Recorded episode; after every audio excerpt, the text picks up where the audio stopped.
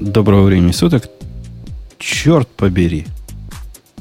30 число? Да. А что у нас гиковский выпуск? А что тогда гиковский А выпуск? почему у нас гиковский выпуск, собственно? У нас не гиковский выпуск. Нет, у нас гиковский выпуск. Ты тему видел, Слушай, как они Теперь подобраны? уже, теперь уже гиковский. Теперь уже Не гиковский. извините, но у нас не гиковский выпуск, ребята, 30 число. Да, 30 Не число. нарушайте, пожалуйста. От нас не ждут сегодня гиковского выпуска. Я понимаю. Но все, все в моем лице, которые готовили темы, вы можете посмотреть. Активно готовили, старательно готовили. Потом их читали, были уверены все в моем лице, что это гиковский выпуск. Короче, Что там гиковского там потом? Не все, очеред- все рабоче-крестьянское. не очередной Слушай, примерно гиковский выпуск. не-не, ну он не гиковский совсем. Я думаю, что все будет как в анекдоте. Дальше не придумывали, импровизируй. Тем более, что тем на самом деле на неделе было достаточно. Мы их все вспоминаем. Э, Окей. Для меня сюрприз. Сюрприз. Я, я промахнулся. А с- 31 день в этом нет? А, 30 дней. Ну, я не так сильно промахнулся. Ну, бывает. Однако промахнулся. Э, да. А у кого-то уже первое число, так что, Грей, это вопрос вопросов. Нет, Это- еще ни у кого из нас не первое число. не Это переживай. подкаст Радио Ти, выпуск 604, как выяснилось, не гиковский, хотя темы непонятно как. А я еще на тебя, Грей, бочку гнал. Думаю, какая эм, эм, ну, не умеющая понимать даты э, морда докладывает мне сюда всякие простые темы. А это ж ты был, Грей. И ты был прав. Это Да. ред- редкая Аз ситуация. есть. Редкая ситуация. Грей был прав. Запомните, отнесите мои слова в банк. Э, подкаст выходного дня. Радиотип. Состав э, полный, почти полный, почти полный.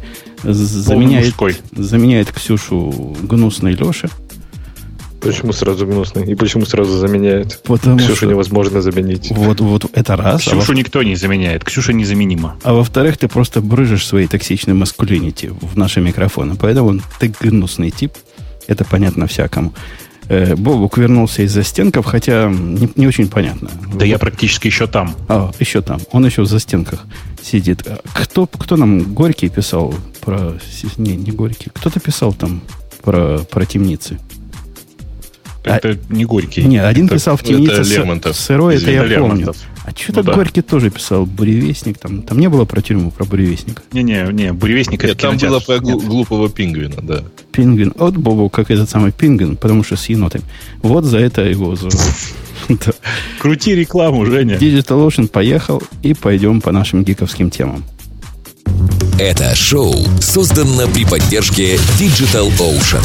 Digital Ocean – провайдер доступного облачного хостинга. Всего за 55 секунд и 5 долларов в месяц вы можете создать свой облачный сервер в одном из дата-центров, расположенных в Нью-Йорке, Сан-Франциско, Амстердаме и Сингапуре, и управлять им с помощью простой, интуитивно понятной панели управления или воспользоваться мощным API. Начните прямо сейчас. Введите промокод RadioDefist при регистрации и получите 10 долларов бонуса на аккаунт.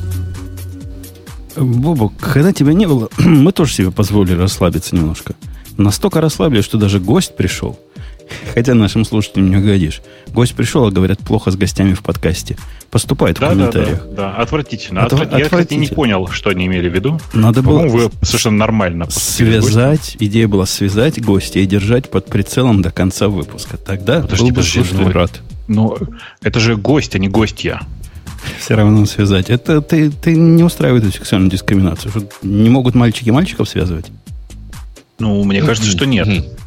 А это, Подожди, могут, но Товарищи, смысл? Вот он начал пить виски, и к чему это приводит? Это- Уже мальчик с мальчиками. это твоя заскорузлость, Бобу.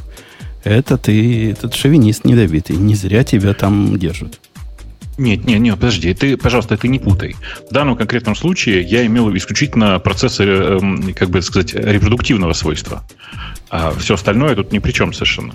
Я ничего не понял, видимо, на меня уже 60 градусов начинает действовать, но, наверное, Бобок что-то смешное сказал. Наверняка, наверняка. А чё, ты помнишь, какой, какая была самая громкая новость на, на этой неделе вообще? Да, дядька, ну Монго 4.0. Куда уж громче. Как, как Ну. можно с чем-то сравнивать? Ты, Все. ты прямо думаешь, что это самая громкая новость? Ну тогда рассказывай, потому что, по-моему, тут никто, кроме тебя, не может сказать, в чем такое, такое, такая мажорность вот это 4.0. Это вообще хороший, хороший вы вопрос задаете там из-за стенков, дорогой Потом. товарищ. Потому что никто не может толком сказать, что же такое Mongo 4.0. И знаешь почему? Потому что Почему? козлы из Mongo 4.0, которые, видимо, их пиар-департамент, они упорно это скрывают. Они говорят, у нас вышло 4.0, генерально доступно, вот примерный список фич, а чтобы получить э, полное представление, что же за фичи, ну там совсем высокоуровнево рассказано, конкретно, если вы хотите узнать, приходите на наш вебинарчик, вот подписывайтесь, дайте свой email, телефон, фамилию, имя, отчество. А, не хотите на вебинарчик? Ну, тоже фамилия, имя, отчество, все свои персональные данные сюда нам сложите, а мы вам пришлем PDF, в котором все это расскажем. Они а ты просто GDPR, издеваются GDPR их. пригрозить, велеть сразу удалить мои данные. Я по- по- по- посчитал, что достаточно будет имейла. Ну, если они на email посылают, ну, разумно, да, имейл же им дать. Нет, все надо дать. Вплоть до этой девичьей фамилии матери. В общем, все при, просит от тебя. Про девичью Ты фамилию дал? я загнул, ничего не дал. Ввел имейл, говорю, submit, он говорит, опаньки, все остальные поля тоже обязательные. Идите в баню. Эм, Да. из того, что они опубликовали в этом типа пресс-релизе, э, Mongo 4.0, которая вроде как доступна, она прямо big deal. Big deal самый главный, мы про него говорили. Видимо, там много и других big dealов есть на уровне самой, самого, самого движка, самой Монги.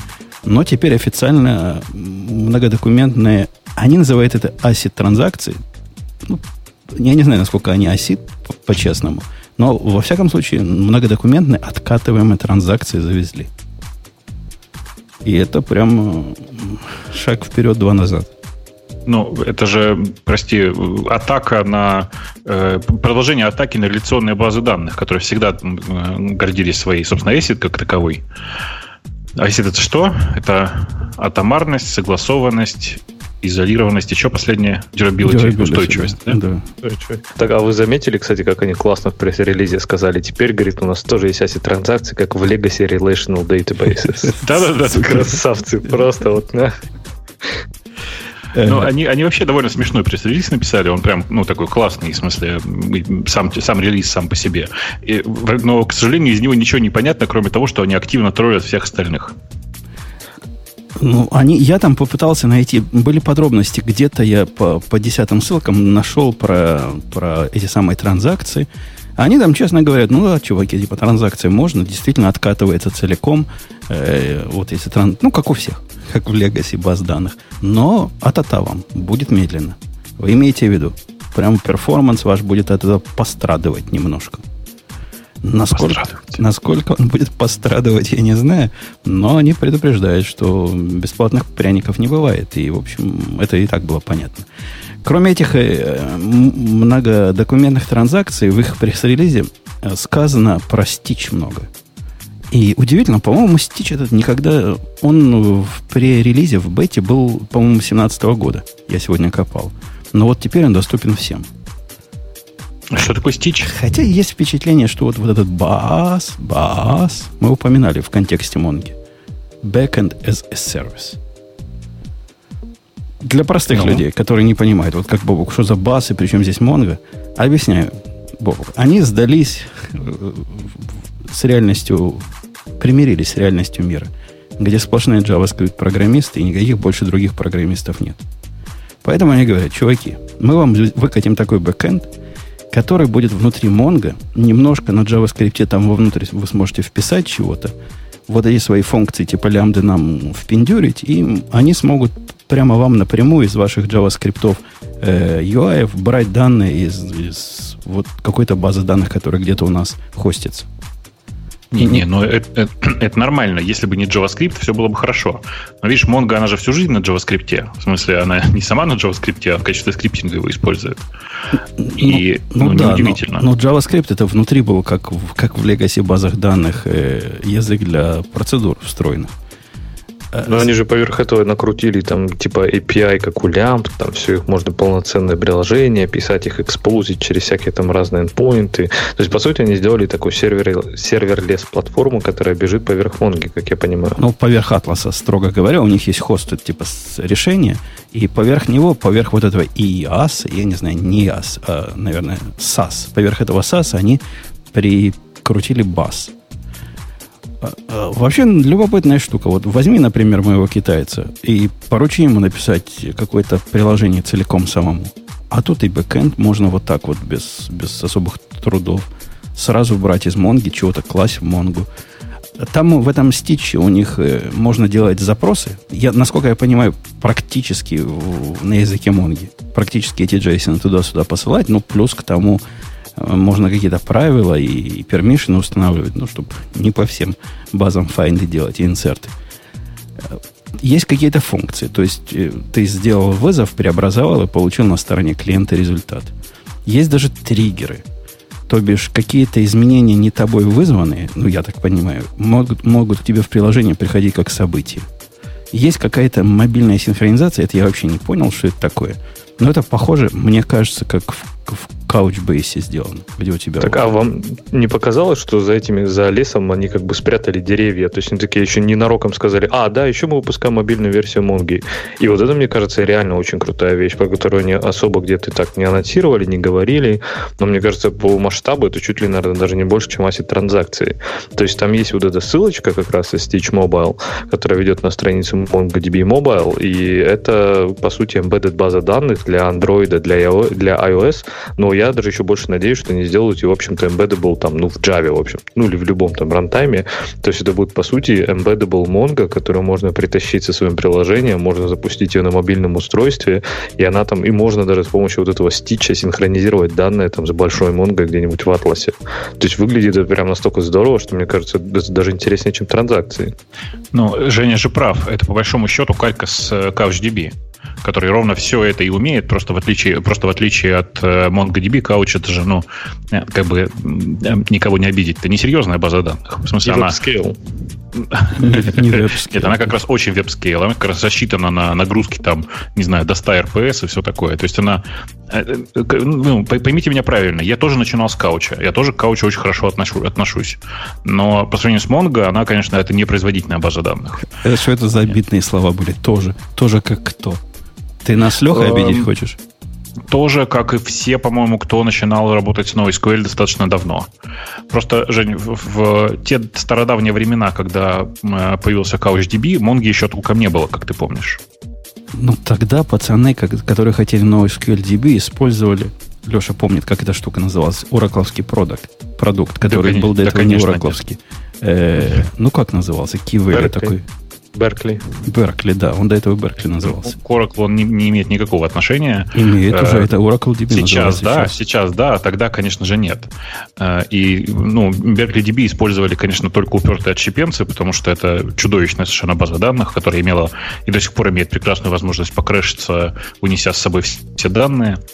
А, конечно, в те стародавние времена была, не, не было никакой альтернативы, был только MySQL все пользовались MySQL на, на вебе э, и при программировании веба, и все это считалось типа стандартом де-факто, а, а потом я тоже купил Oracle, и все это плохо закончилось. Андрей пишет, что разработчики Berkeley DB теперь пишут MongoDB. И, в общем, он не... До... Слушай, а, Андрей, а ты как-то слишком много про Mongo знаешь. Ты не местный? Если ты местный, ты мне постучись. Я имею в виду, если ты из... к Монге как-то тесно относишься. Как-то ты что-то про нее подсказываешь, всякие штуки э, с умом. Так что смотри, у нас тут открыто, если ты действительно из Монги. От, открыл на вебе на chat.radiot.com э, наш чатик посмотреть, хотя бы в Readonly, и обнаружил, что там пишут MySQL и сейчас очень ничего. Да, конечно, он и сейчас очень ничего. Просто я бы лучше Машеньку, конечно, чем э, родной MySQL использовал. Но все равно, да, ничего вполне, если мне, вам... Мне кажется, если оттуда убрать и, то больше смысла будет. То есть сейчас он очень ничего. Ты знаешь, мне кажется, что он свою нишу потерял. Вот в чем проблема.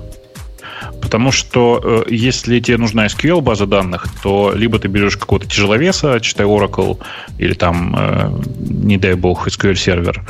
Э, если тебе нужна open source SQL базу, то ты идешь в сторону Postgre. А если ты готов к прекрасному миру NoSQL, то у тебя есть Mongo, есть медленный кауч, есть Redis, в конце концов, в общем, все что угодно есть. Ну, кстати, забавно, да, как, как Postgres как-то вообще без глобальных каких-то прорывов, без не ломая мир вокруг себя, просто потихоньку выпал вперед, как бы и действительно затмил, мне кажется, я уже MySQL, которого ну, вообще стало нет, очень мало видно. По, по, по юзаджу я, конечно, думаю, что нет, по-прежнему MySQL раз в 10 больше. А по шуму, конечно, да, по шуму Postgre существенно больше, чем MySQL сейчас, но причина же простая. MySQL же это Oracle. А Oracle, как известно, не умеет в э, open source. Окей. Okay. Э, идя дальше по списку вот этого бессмысленного пресс-релиза, который мы обсуждаем, э, к, к Стичу еще что-то завезли. Как-то я там еще что-то видел. Э, а, они добавили, я вспомнил, они Atlas умеют теперь на, на Гугле делать. Раньше это было на AWS, типа только. А теперь, значит, и на Гугле.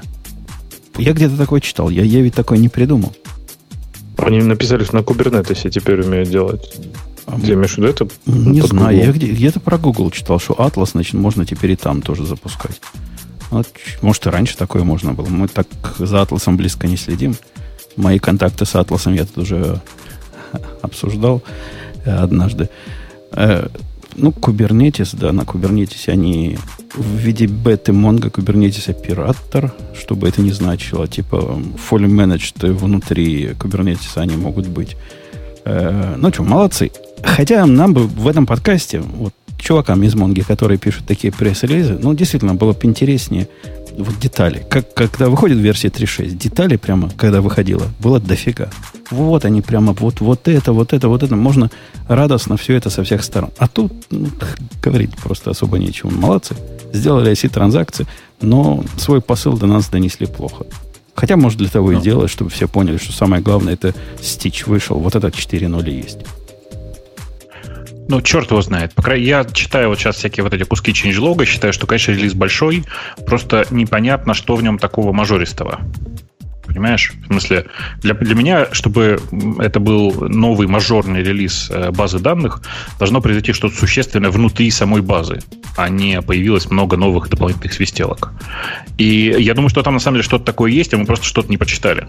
Ну вот, когда я рассказал своему коллеге, что 4.0 вышло, он главный вопрос задал, который ему просто болит. И я не мог ответить на этот вопрос. Он говорит, ну, они завезли ли э, джойны между э, разными базами, наконец-то. А я не знаю завезли или нет. А понятия не имею. Нигде не могу такой информации найти. Нигде про это не говорят. Ну, в Aggregation Pipeline можно ли такие джойны делать или нельзя? Не знаю. А, а DBRF там нельзя развернуть? Не-не, настоящие вот их э, джойны, ну, как они, lookup, которые ага. называются. Они не ходят в, в другие базы. -то.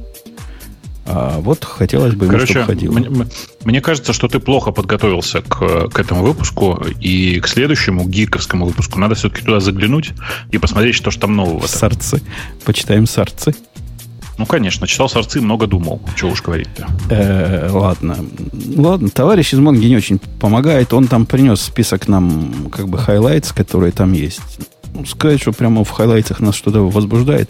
Non-blocking secondary reads. Э, окей. Э, разные драйвера, которые MongoDB 4 поддерживают. Я пошел, кстати, по ссылке этих разных драйверов. Go все еще не завезли. Так что мы, мы пока в возмущении. Где, где наш гошный драйвер? Чуваки, где? Ну, сколько можно? Пора, пора. А, есть же дефолтный ответ. В Караганде. В... Как эта компания называется, которая нам драйвер сейчас поддерживает? Вот только на них вся надежда что они молодцы. А так бы мы уже страдали. Носи, как это, который называется. Ну, вы знаете, да? Который MGO сейчас делает. Ну, все знают. Ну, короче, все знают. Конечно, конечно. Так, Тут все на Go пишут. Они, же вроде что-то там шашками размахивали, что они под свое крыло ее берут, нет? Не-не, не под свое крыло. Они сказали, нам это не подходит. Э, я смотрел, чего они пишут. Оно будет совсем вот как, как UI-программисты, которые приходят э, в тикеты и говорят, надо сначала все сломать, а потом все заново построить. Вот там, да, там все, все, все по новой делают. Все свое. Не на основе MGO делают. Какой-то свой э, могучий, видимо, будет драйвер. Ни с чем не совместим. Как мы переходить на это будем? Это ж ужас и кошмар. Представить себе страшно.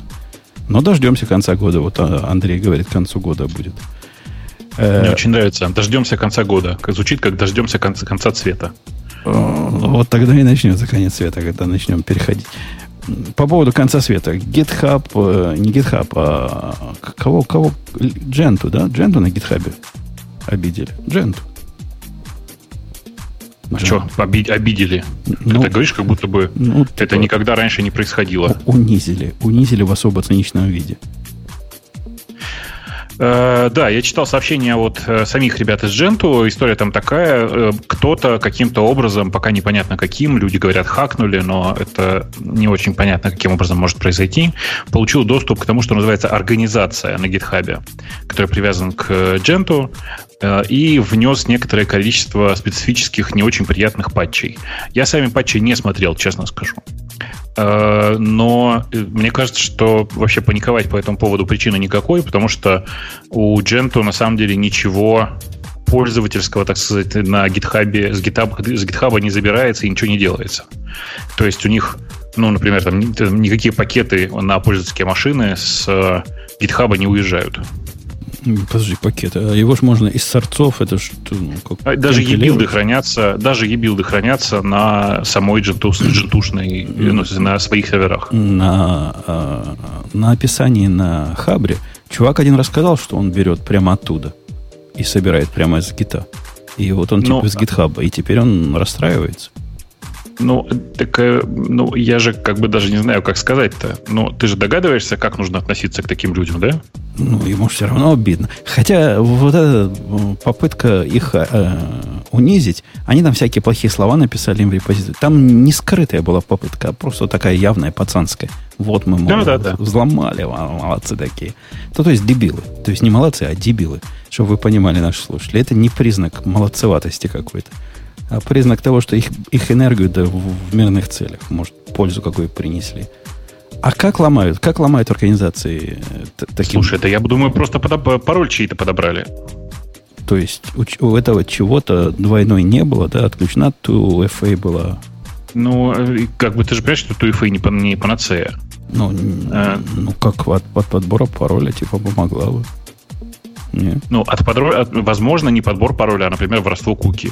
Такое тоже бывает.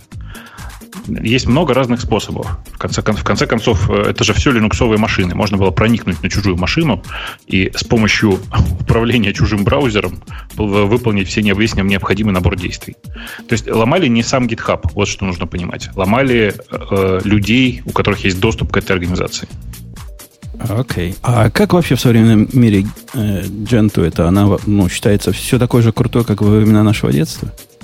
Э, ну, я не знаю. Дело в том, что мы можем сейчас, наверное, позвать в чат кого-нибудь, кто активно пользуется, в чат, говорю, в, в, в, в наш эфир, кого-нибудь, кто активно пользуется Gentoo, но времени сейчас 11 часов вечера, и этот человек наверняка пересобирает KDE, и поэтому ему не до того.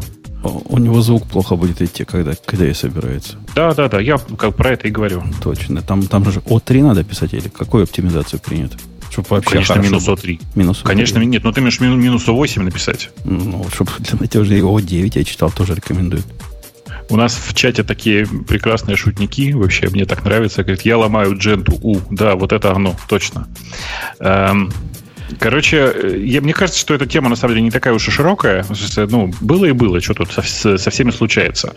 Э, мораль тут у всех простая. Если у вас хоть что-то серьезно там завязано на GitHub, в смысле у вас, как у разработчика, чего бы то ни было, срочно сходите, воткните 2FA э, и постарайтесь, ну, как бы аккуратнее пользоваться, вообще нигде не вводить эти пароли по возможности. Где-то залогинились и хватит. У меня вот, по-честному сказать, GitHub залогинен на одной машине на одной. Мне кажется, такой... наиболее разумный и вот такой потенциально обещающий вектор атаки это через миллион сервисов, которые про тебя чего-то просят, чтобы на твой GitHub аккаунт зайти. И ты, ну, не мы, а вот, вот эти пострадавшие могут невнимательно смотреть, какие именно права от вас просят. Нам надо внимательно, там надо внимательно смотреть. Если я правильно помню, то там нет такого, э, чтобы через веб-сервис разрешили управлять организацией э, ну, коммитить эти штуки могут за тебя. если ну, она может могут, коммитить за это... тебя, так больше ничего не надо. Вот он закоммитил вот этот readme.md и все. Эм, эм, наверное, да, наверное, да. Короче, я к тому, что да, и, и этим нужно пользоваться очень сильно аккуратно. Э, по счастью, GitHub на самом деле довольно явно показывает, какие credentials, за, за, какие права у тебя запрашиваются при авторизации. И надо быть с этим очень аккуратным. Да, да. И, и вообще, наши слушатели не такие. Я уверен, они не из тех, кто ходит и дженту ломают или вообще кого-то другого. Они только пользу приносят. Например, приходят в тикеты э, нашего ремарка и пишут туда всякую помощь. Есть такие, как ни странно, но надо больше. Приходите еще. Там джаваскриптовских задач просто отсюда и, и до Крымского моста. В общем, да много. Далеко можно, можно копать. А, а ведь по-прежнему радует, да, вот каждый раз, когда вот так кидаешь клич и прибегает какой-то не просто люди, которые поговорить, а которые приходят и что-то делают. Он один пытался бэкэнд ремарка зачем-то сломать. Зачем? Зачем? Сломал? Не, не, ну, говорит, что я хороший, поэтому он не сломал. А по рукам буду за это бить. Вот, Олег, я, я же теперь тебя на карандаш поставил. Теперь же я ж, ну, с тебя глаз не спущу. Ну зачем ты так угрожаешь? Нормально же все было. Так поставь себе тихонечко, там же есть стендалон установка, и ломай в свое удовольствие. Не, не, надо, не надо вещи руками трогать, которые, которые тебе только пользу приносят из, из, из никакого вреда. Э, окей, приходите, короче, это не так было радужно. Я в прошлый раз, Бобук, рассказывал, что пришлось мне два клича кидать, и только со второго пошли. Ну, как-то пишут, да, действительно пишут. Там они такие темы обсуждают. Я, я даже не все понимаю. В этот фронтенд прям суровый мир. Очень суровый ну, мир. Ну, конечно, нет. Вообще все, что касается фронтенда, причем и мобильного, и вебного, оно все довольно неприятное, в смысле тяжелое. Вот Умбутун, а интересно, ты говоришь, что там некоторые темы не понимаешь. Это не стрёмно, тоже люди коммитят что-то в твой репозиторий. Там ты же не просматриваешь там весь код JavaScript. А ты что, думаешь, это я их опровлю? У нас есть специальный человек, который а, в этих вот. темах просто как кабан все понимает. Какие-то, мейнтейнер, какие-то, какие-то полифилы они от, куда-то оптимизируют, какие-то хуки куда-то прикручивают. В общем, там, там активная жизнь идет. Ну, слушайте, я, я вообще не часто такие вещи говорю, особенно у Путуну, но надо сказать, что э, хорошо же получилось. В смысле, система комментариев-то хороша вышла. Да, нормально такая а система. Только ты, лучше, кстати, лучше становится. Не пробовал статистику собирать? Вот по ощущениям субъективным комментариев стало просто намного больше. Это потому что людям как бы удобнее пользоваться? Или, или это просто такая иллюзия? Трудно. Нет, а, а, и объективно комментариев стало больше. И к выпускам, и к, к темам. С чем связано? Это же статистика такая, псевдонаука, трудно понять. Может, летом всегда такое было, черт его знает. А может, нет. Может, наоборот, летом был спад. Может, из-за того, что не надо в этот идиотский дисказ больше заходить, из-за того, что комментарии живых людей не блокируются без всякой причины, без всякого объяснения. Много может быть ответов. Да нет, на самом деле раньше так много не блокировалось. Это у тебя ошибка выжившего. А может, потому что на Хабр стало похожим? Это Хабр на нас Кстати, может быть. Нет, шутки, шутки. Нет, правда похоже на Хабр, во-первых. А во-вторых, может быть действительно причина в этом.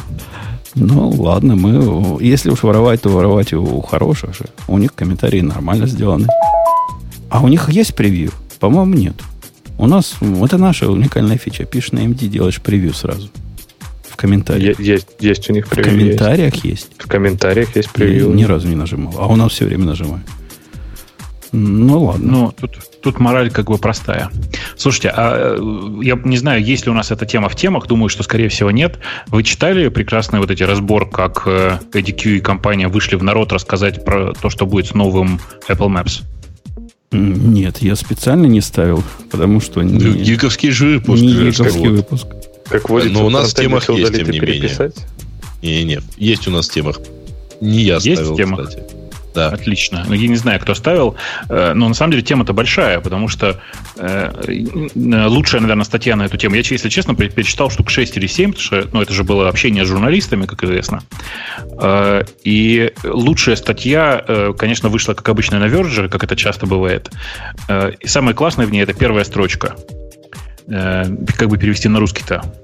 Apple готова сделать так, чтобы Apple Maps перестали восприниматься как шутка. Э, компания собирается целиком переделать все, что касается работы с данными и самим, самими, самих интерфейсов и все такое. И э, статьи все довольно большие, вы можете посмотреть, там сходить где-нибудь на TechCrunch, наверное, она первая вышла, эта статья. Да-да-да, э, на TechCrunch уже и вторая вышла, кстати. А, я вторую, вопросы, не, типа. вторую не читал. А что там, там прям что-то интересное есть? Ты вообще, а, ты... Там э, скорее пояснения такие, развернутые пояснения, типа ответы на ваши вопросы как-то более-менее структурированы в виде фака. Это ну, классно, только я их, конечно, не читал, как обычно. У меня, знаешь, удивление началось с того, что... Э, вот я в чатик читаю, кидаю. Читая эту статью, я обнаружил, что ADQ, мягко говоря, еще вполне себе в игре. То есть он же вообще один из стариков в компании, он довольно давно в ней, и ну, часто мне казалось, что он такой уже немножко почетный пенсионер. Оказалось, что нет, он вполне, вполне еще фигачит, и ну, очень классно видеть людей, которые там по 30, по 20 Они просто сейчас в рамках всей этой diversity э, начали выводить много довольно разных людей на презентации, поэтому возникает, ну, то есть нет Шиллера, нет э, Эдди, Эдди не выходит э, практически на вот такие анонсы. Поэтому кажется, что, казалось бы, чего? Где они, собственно, все а, отошли? А у меня впечатление не возникло, как у тебя, Бобок, что это вот все, все сломать и заново построить. У меня возникло впечатление, что это определенное журналистское привлечение. И речь идет о том, что сбор, собственно, данных они хотят взять под себя.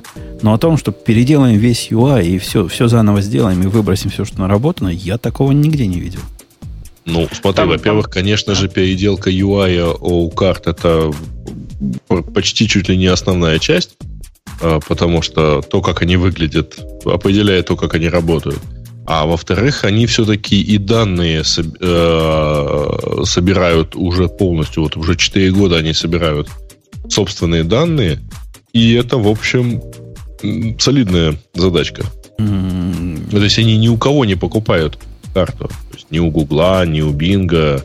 Не-не, а... они же и раньше их не, не у этих покупали. Они, э, на самом деле, это статья они, вот о чем. Open Data брали. Open Нет, Up, да? Нет, они, они брали... там же написано, они с Том Томом дружили, еще с всякими Конечно, другими вендорами. Основ... Том Томом они дружат в смысле Сейчас, а, ну да, да, да. И основным источником тоже... был Том-Том. Основным источником был Том-Том. И это страшное дело, потому что Том-Том это, по-моему, единственный независимый поставщик самостоятельных карт, э, карты которого одинаково отвратительны в каждом регионе, в котором я побывал. Э, поэтому они обильно обогащали том-томовские карты OSM, в смысле OpenStreetMap, прочими другими источниками. Сейчас же они с гордостью говорят, что у нас теперь данные, которые наши собственные. То есть оно как бы все целиком наше. А еще мы тут э, типа построили большой граф дорог на базе э, того, как люди ездят. При этом, э, ну не знаю, с гордостью рассказываются такие смешные уловки типа мы, конечно, собираем данные о ваших треках, но вот вы когда прокладываете дорогу из точки А в точку Б, мы, мы первые, там, первую и последнюю милю, короче, мы не собираем на всякий случай, чтобы не знать точно откуда и куда вы выехали. Э, ну, такое довольно наивное, знаете, представление о том, э, как правильно собираются данные. Вот. Ну, э, нет, Но... я думаю, что это они пытаются отыграть ну, весь вопрос по privacy, потому что они же все время рассказывают, что они вообще ничего не собирают, а тут вроде что-то собирают, ну вот, ну, ну не все собираем, все равно мы не знаем, кто вы. Да-да, летают, но ни зенька, ни зенька. Я недавно, да. недавно ехал с работы и решил по Вейзу поехать. Ну, как новых ощущений захотелось. Ага. Во-первых, Waze действительно стал не тот, как, как раньше. Это прям ага. настоящая программа, которой можно пользоваться. Но, и, тяжелая только очень. Ну, как, как Google Maps, такой по ощущению. Не, не, визуально тяжелая, тяжелая, я потому что так, да такой не, нагруженный интерфейс. Ну, ага. чуть-чуть нагруженный. Две вещи поразили. Во-первых, реклама, которая всплывает, контекстная реклама да. всплывает в пути, типа, о, сверните через 5 миль в Starbucks, там такие, таких коктейльчиков завезли. При этом, даже если захочешь, свернуть не успеешь. Она быстро исчезает, если быстро едешь. Она, видимо, на скорость движения завязана. А, а ты знаешь, у них, кстати, есть очень прикольная настройка, прямо очень мне нравится настройка, которая э, позволяет ну, типа, жестами управлять всеми этими штуками. Но при этом жесты это не то, что ты тыкаешь на пальцем на экране что-то возишь. Нет. Они, короче, э, считают засвеченность матрицы камеры. Если ты перед камерой вот так вот рукой раз из стороны в сторону потряс, они смотрят, ага, помигало. Значит, наверное, имелось в виду убирать рекламу. И они ее убирают. Прикинь? Круто. Но что меня... Про это можно догадаться, что типа, а если там, пациент там... в панике отмахивается руками, значит, его реклама испугала, да? Ну, наверное, как-то логика такая примерно, да. А, Но главное, что у Waze, конечно, много всяких штук. Нет, там социальщина такая забавная. То есть она уже не такая навязчивая, как была раньше. Но раньше это был вообще кошмар.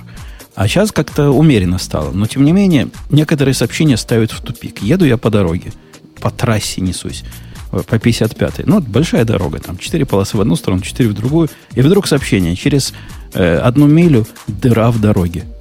Прямо дыра в дороге. Думаю, боже мой, может, э, на мосту секция упала. Что за дыра такая? Дырка, дырка.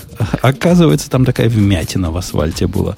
При этом, если бы не написали, я бы и не знал, что там вмятина. Она не чувствуется. Слушай, ну это на твоей машине не чувствуется. Понимаешь? Да ладно, у него машины... не камера уже, ну.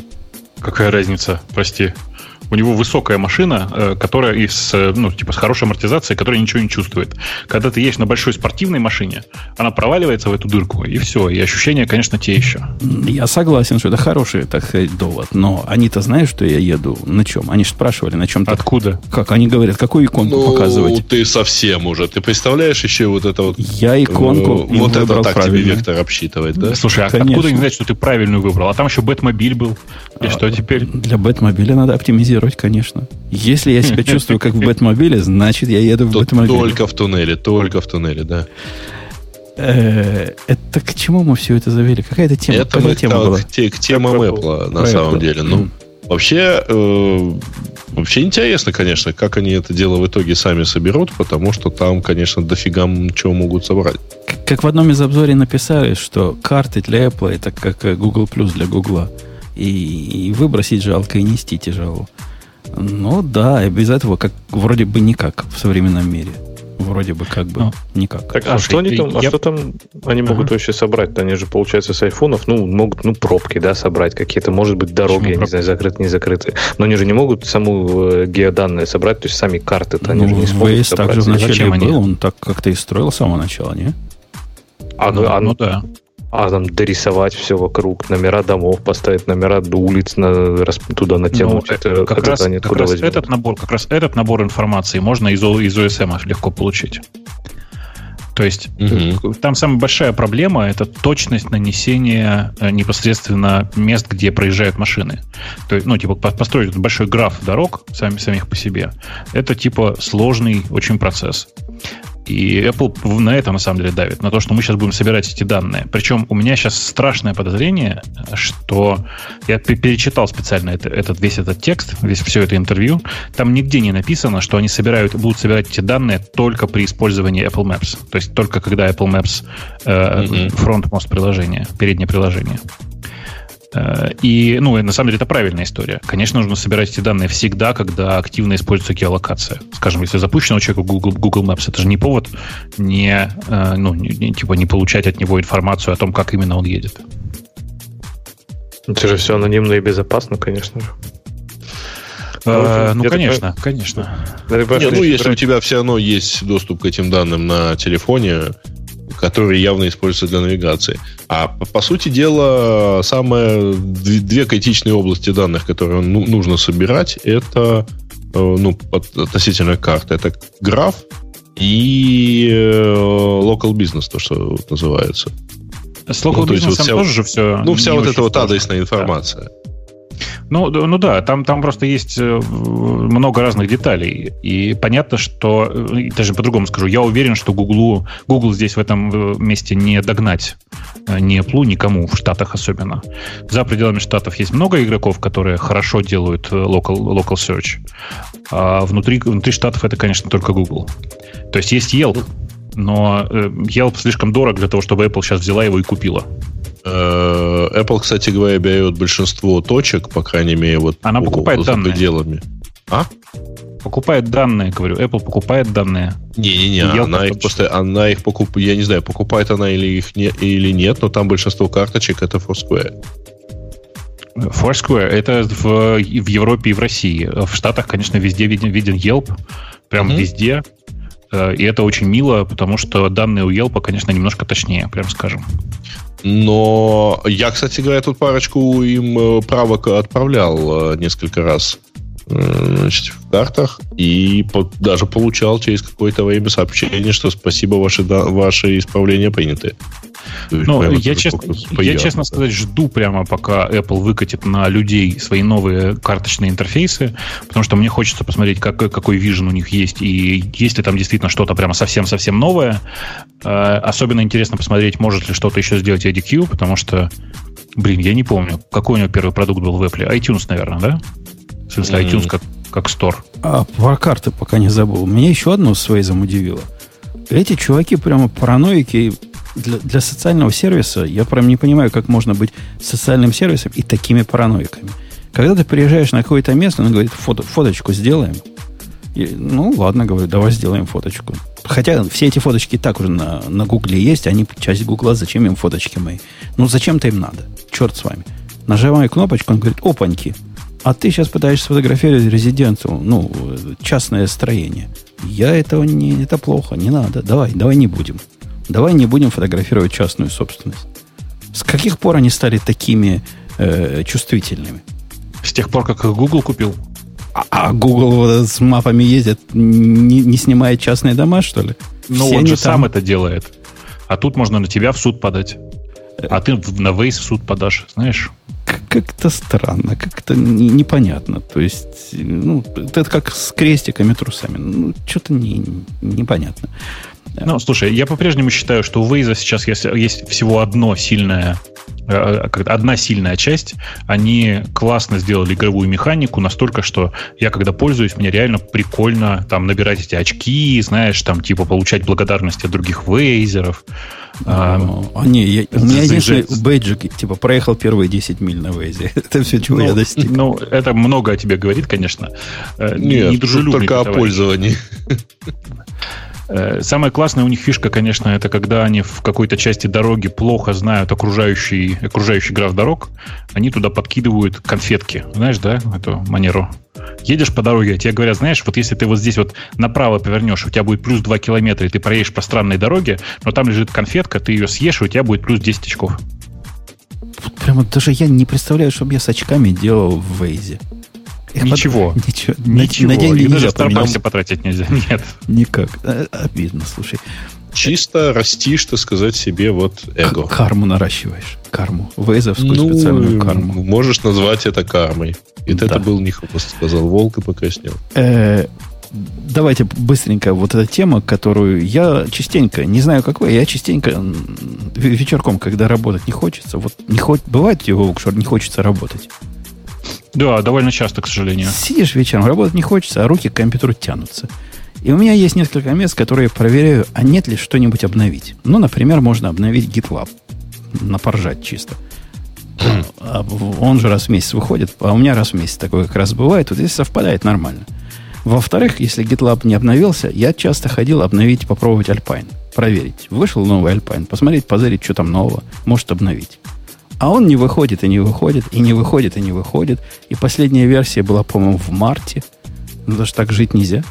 И вот, наконец, они сказали, ну, ладно, ну, ладно, сказали Умпутун, вот тебе Alpine 3.8 вышел, бери, пробуй, играйся, перестраивай все, что хочешь. А ты же, Бобок, понимаешь, что с Alpine это только начни перестраивать. Это просто надолго занятие.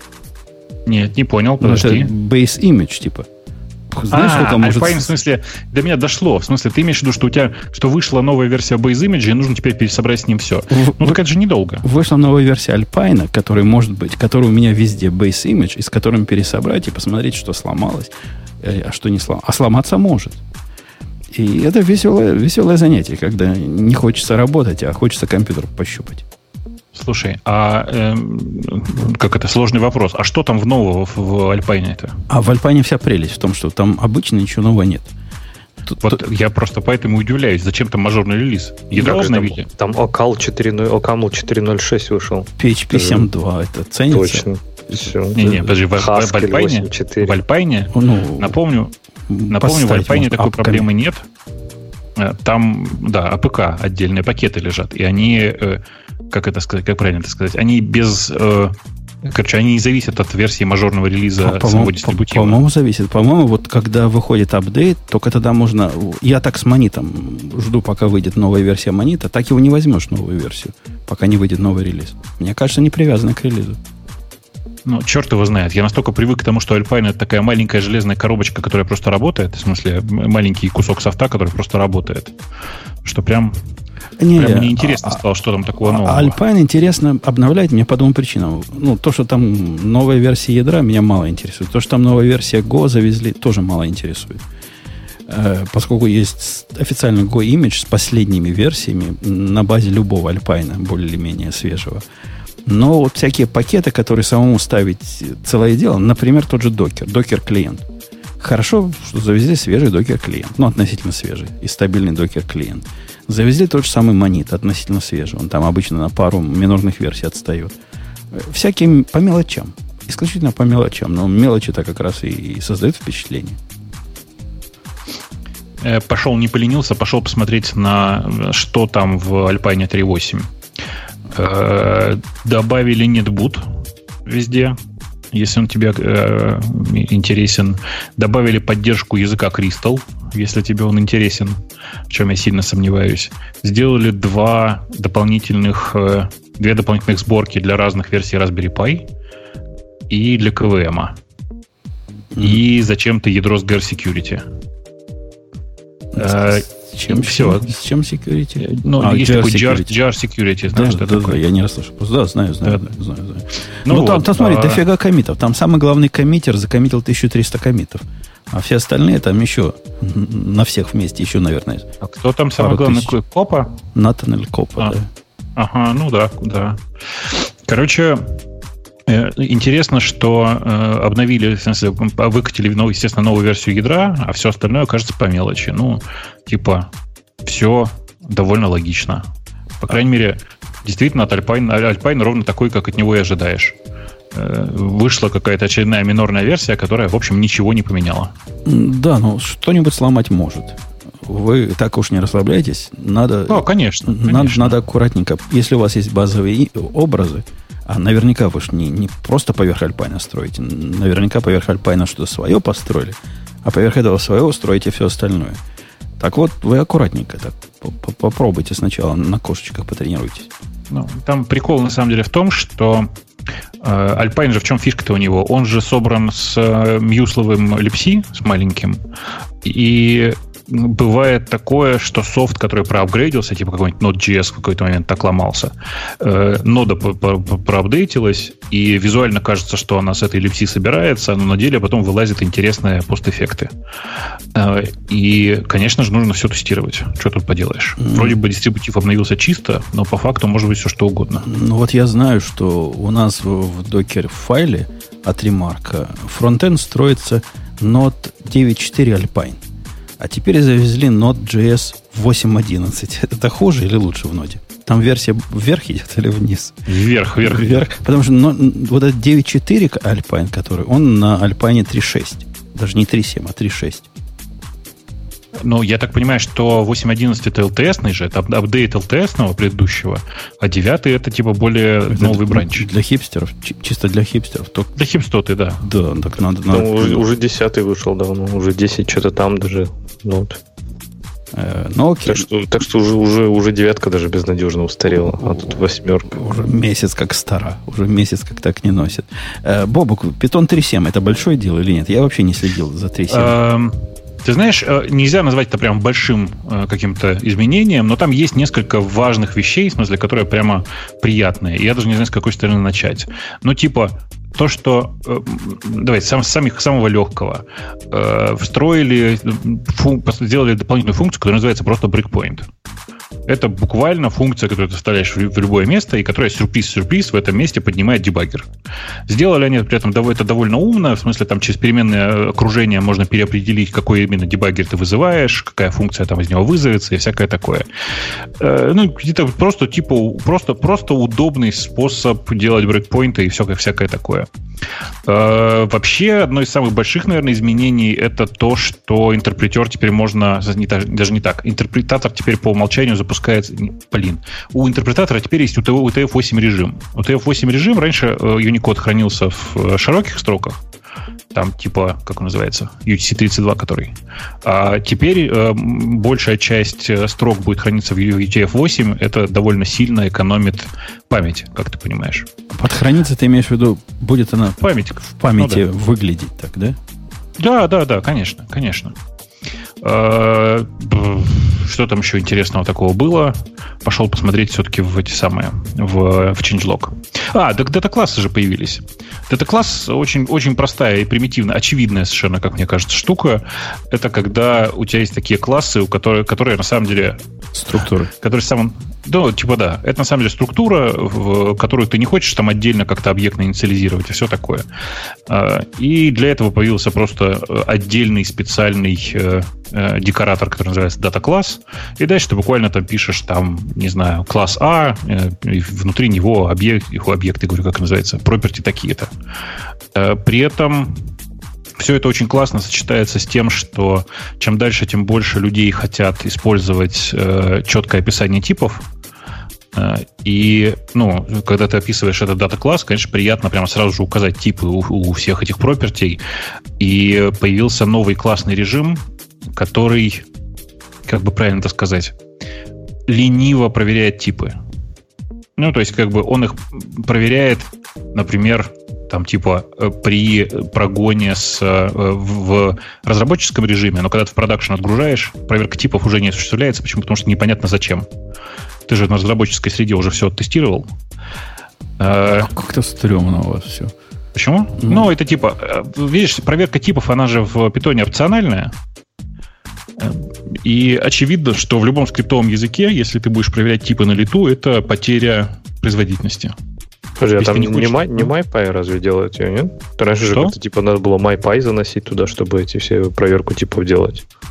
Ну, есть огромное количество разных способов, как проверять типы. Э, идея MyPy, она чуть более широкая, но, в принципе, да, по-прежнему все почти пользуются э, сторонними средствами для того, чтобы описание типов конкретно проверять.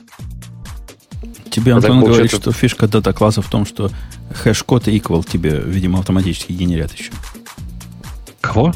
Hash code генерят? Ну да, в смысле, там не, не, не только equal, там типа и, и repr, в смысле, и репрезентация его э, генерится, и все подряд. И это довольно мило вообще выглядит само по себе. То есть, ну, грубо говоря, это такие готовые, э, готовый класс, которым можно нормально пользоваться. Я до этого пользовался Аттром, сейчас, наверное, буду переходить вот на встроенные дата-классы. А, а у, нас, у нас в твоем э, далеком от тебе мире Go такой проблемы нет. Надо тебе структура, опиши структуру. Надо да, тебе да, класс, знаю, опиши структуру. Нет проблемы. Да, да, да, я говорю, да нет объекта, нет проблемы. И это, это, это вообще приятно, да. Это прелестно. Да, да. Я, я, я, кстати, даже не спорю с тобой. На самом деле, это ну, реально такая история. Что же там еще контексты завезли, нет? Смотри, как круто сделали не, local эти. Они и раньше же были. Ты почитай внимательно. Там на самом деле чуть более Э, как это сказать-то, чуть более продвинутые контексты завезли. Там появился модуль, который называется контекст Vars, который позволяет реально держать как бы просто контексты. Они, причем, какой бы пример-то привести? Да, а, блин, пофигу. Да, да. Приведи да. пример какой-нибудь. Мне про контекст а, особо интересно. В, в осинках, в, ну, типа в асинхронном программировании, иногда, ну, типа, когда ты делаешь несколько вот этих вот зеленых потоков, очень классно, когда у тебя есть контекстные переменные, и ты можешь, типа, ну, использовать их по, по контексту. Это я, я не понял, что это значит. Это про Thread Store какой-то или что-то в этом как? роде? Ну, как... Э, thread Local. Thread Local. Thread, это да? Thread Local, конечно. Контекст это, это Thread, thread, thread Local переменная. Okay. Просто Под... слово контекст чуть более точное, потому что э, ты, у тебя же могут быть зеленые треды, могут быть там типа там вот то, что какие-нибудь гарутины, и там корутины и всякое такое. Поэтому есть но, такой но вот контекст. В, в мире гарутин контекст означает совсем не это. Поэтому я был немножко confused. А, ну... В, ну, в, тут, в, тут в, в нашем слушай мире контекст означает это... Э, ну, Леша, объясни. Товарищ. Ну, подожди, там же идея это, по сути, тоже хранение переменных в дополнение к общему... Э, то есть, одна из идей э, контекста в Go это отменять иерархию гарутин вообще, чтобы, например, если их бежит много-много, их надо все быстренько поубивать, то можно им дать общий сигнал cancel, они все тихо умрут. Но вот дополнение к этому, он же еще умеет и переменные хранить. Да, но, но это как бы плохой use case, прям совсем плохой use case, очень редкий use case хранения переменных в контексте. И он всячески не приветствуется считается, что это код smell чем я, в общем, согласен. Ну, может, и у питона можно будет в асинковейтах красиво убить вот это все дерево асинковейтов. А, а можно красиво убить? А его и сейчас можно. То есть контекст он проблема? пропагандируется во все под э, горутины и под э, все эти ну, подвызовы, и он так лавинообразно может аккуратно опуститься. Ну, во-первых, конечно, да, а во-вторых, э, и раньше можно было. В Async Await вся прелесть в том, что есть, ну, типа, есть как это называется? Как, как луп по-русски называется? Цикл. Ну, вы поняли меня. Цикл. А? Цикл. Ну, слово Событи, цикл в данном событийный случае цикл. Типа того, да. Типа есть обработчик, э, цикл обработки, э, обработки событий, э, в котором есть доступ до всех, естественно, типа как роутинг, который ты запустил. Нет никакой проблемы, ты можешь и оттуда их все у- поубивать. Но и из любой хочешь- функции. М? Ты же не хочешь убивать весь event loop, правильно? То есть ты хочешь же убивать только э, детей определенного, там, например, async э, вызова. То есть убивать Ну, как бы под дерево, но не весь event loop. Ну, можно же ведь и так. То есть, то есть ос- особенной сложности-то нет. Ну, то есть я к тому, что э, Async.io вообще в питоне, он нечеловечески, конечно, он написан, в смысле не, не очень комфортно мне на нем писать, но вообще-то он, конечно, универсальный, в смысле он позволяет практически все, что угодно сделать. Ну, вот в этом, если- мне кажется, иногда его проблема. Да, Он да, да, так и есть. низкоуровневый иногда, что как бы... Ну, слушай, ты же им никогда не пользуешься на таком низком уровне, мне кажется. Э, Есть огромное количество оболочек там всяких, которые все это тебе решают, типа там, я не знаю, IOHTTP какой-нибудь. Саник, Саник, сейчас же новый тренд. Ну, Саник же что? Это же не, не замена э, IOHTTP, это же просто фреймворк такой. Ну, я, он к тому, что, ну, я к тому, что он красиво, красиво приносит эти осинки, и можно, в общем-то, писать вебную просто... часть. Да, ну, в в вебную, часть. В вебную, да. В вебную я согласен, да. Саник прям хорош. Хотя он уже сейчас далеко не самый быстрый. Когда Саник э, э, подня- как это, поднял на знамя производительность, вокруг него образовалось много ребят, которые сказали, не-не, мы сейчас быстрее напишем. И реально что-то написали. Вот слушай, а вот, это, вот этим они хвастаются, я прямо поубывал бы. Э, Каким? последовательность в дикшнере теперь гарантирована. Это давно было, с 3.6 еще. Она не, на самом деле, там история такая. Э, В 3.6 Python привезли другой способ хэширования, у которого э, последовательность в дикшнере была, ну, как бы практически гарантирована. Понимаешь, что такое практически, нет? Ну, почти всегда. Ну да.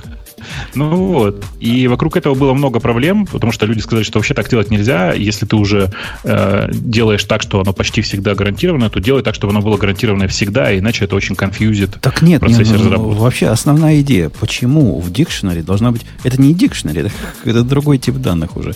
Если Ordered это, это ordered dictionary, такие, ордеры такие тоже есть. да. А не ордеры слушай, у них есть? А, а зачем? Чтоб что? Да, что? Если, смотри, если у них получилось э, сделать э, ordered dictionary без потери производительности, В чем То, я лично э, сомневаюсь. Ну, э, насколько я знаю, потери производительности не произошло. Точнее, ну так, даже не так. Какой-то значимой потери производительности не произошло. В этом вся и фишка. Так вот, эм, Ну, если ты согласись, а? это же как-то необычно. То есть то, что хэшмэп или дикшнери, или как ты его ни назови, гарантирует тебе последовательность ключей, последовательность, видимо, соответствующую инпуту, да? Вот как ты положил, так и выбираешь. да, да, да, по инсертам. По, по- да, по, по входу. Так и выход будет. У всех других это не так. Это просто какое-то необычное поведение. А кто, какой-то из языков же даже специально говорил, он то ли чуть ли не рандомизирует чтение словарей, чтобы не было соблазна, и прям чтобы по рукам да, да, дают. да, да, кто-то так говорил. По-моему, Да-да, но Netflix это- такое почему? придумал в свое время. Почему, почему это было сделано, вы же понимаете. Потому что действительно, чтобы не было соблазна рассчитывать на его равномерность. Но тут действительно, типа, они сделали, э, сделали так, что у них задекларировано то, что в, как-то ключи в дикте отсортированы по поставке. Но я, я вот предполагаю, что через какое-то время, когда вот этот 3.6, 3.7 войдет в практику и появится много молодых и борзых хипстеров, которые будут знать, что вот дикшнери это вот это, они будут и в других языках ожидать последов... сохранения последовательности, Ну, а там им облом выйдет. Ну и слава богу, понимаешь? Чем больше люди, чем чаще люди включают голову в такие моменты, чем чаще они думают о том, как дикшнери устроен, тем лучше. Антон пишет, случайно поменяли имплементацию хэш-таблицы, и так случайно получилось. А в 3.7 сказали, что спека языка теперь такая. Ну, я тоже так всегда делаю. Лучший Да, баг- да, нет, лучше, это- лучшая фича это задокументирован- задокументированный Антон, баг. Антон правильно говорит, в 3.6, когда делали, э, там действительно прооптимизировали сильно, переписали на самом деле э, систему того, как хранятся хэши. Э, И, ну, если говорить очень, очень да не, не надо так говорить, на самом деле. Сейчас хотел сильно упростить. Короче, действительно сделали такую систему, в которой э, ключи были э, вставлены по, по, по порядку.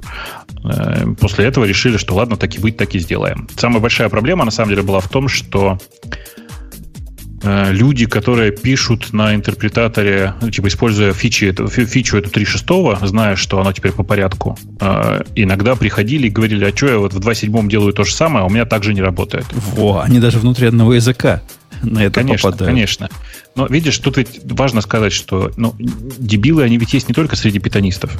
Да, да. Ну вот. В нашем Java ну, мире каждый второй такой практически.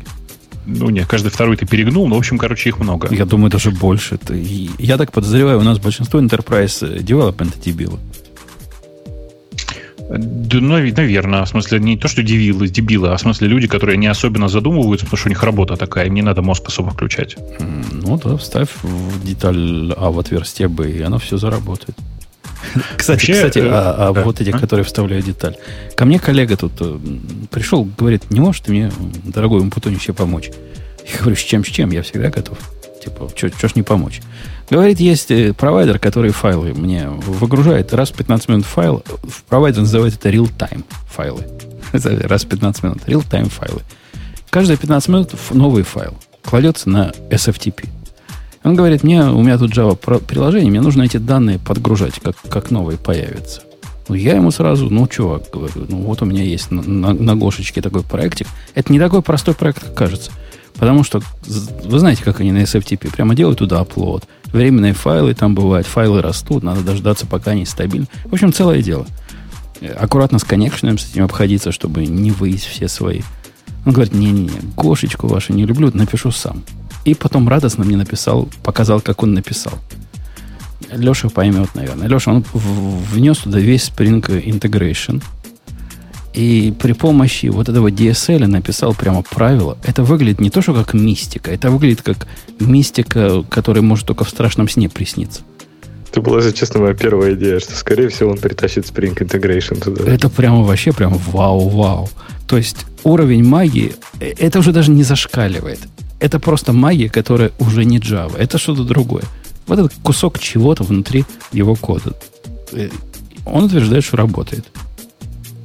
Ну, оно, оно как бы работает. Когда оно работает, то там все классно. То есть, ну, Spring Integration все-таки немножко не для того создавался. У него есть миллион адаптеров, и он в том числе умеет читать файлы по SFTP, но я бы это все-таки был осторожнее, потому что если он точно не понимает, что там происходит внутри, то ему может быть в какой-то момент очень больно. На вопрос, а как, э, ну, как ты дожидаешься того, что файл стабильный? Он говорит, да не знаю, тут флажок вроде такой есть, и вроде бы он это делает, хотя точно не уверен. Э, вот такая интересная жизнь, Бобуку, в нашем Java мире. Ты думаешь, вот так вот все, все пишут код? Нет, не все. Некоторые его собирают по кусочкам.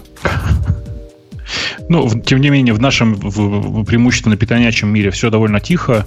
Э, тут, кстати, кстати эм, где-то на днях выходила прекрасная чья-то статья на ЛВН о том, как Facebook переходил со второго на третий питон.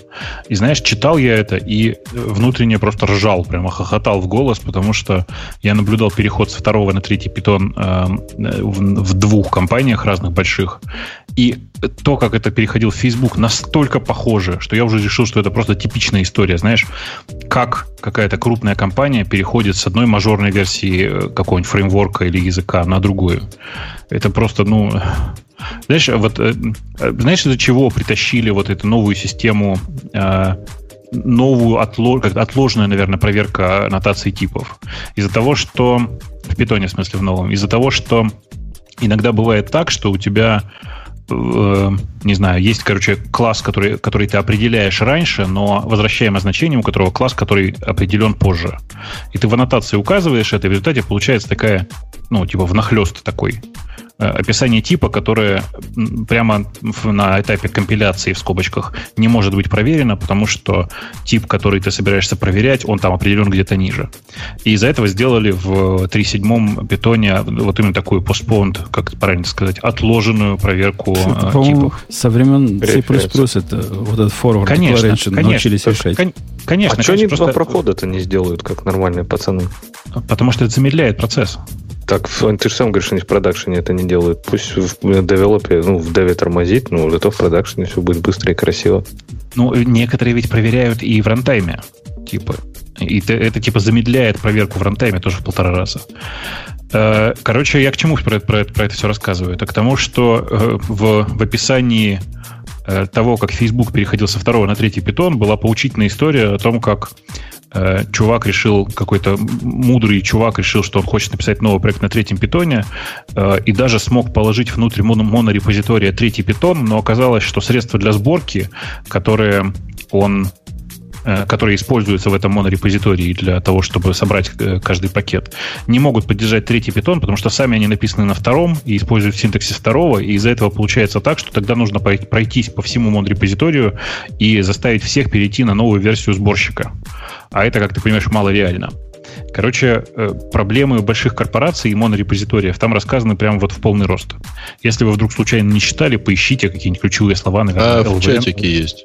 А, ну Я вот. положил ты, ты про это писал в Твиттере, поэтому... Да, да, да, это, я это у меня в Твиттере там была ссылка. И а. это, конечно, просто огонь. Просто огонь статья, хотя она, конечно, больше для гикского выпуска, но все равно. Вот а, прям сходите, поржите. А у нас, типа, у нас есть другая статья про переход, которую я сейчас выбираю.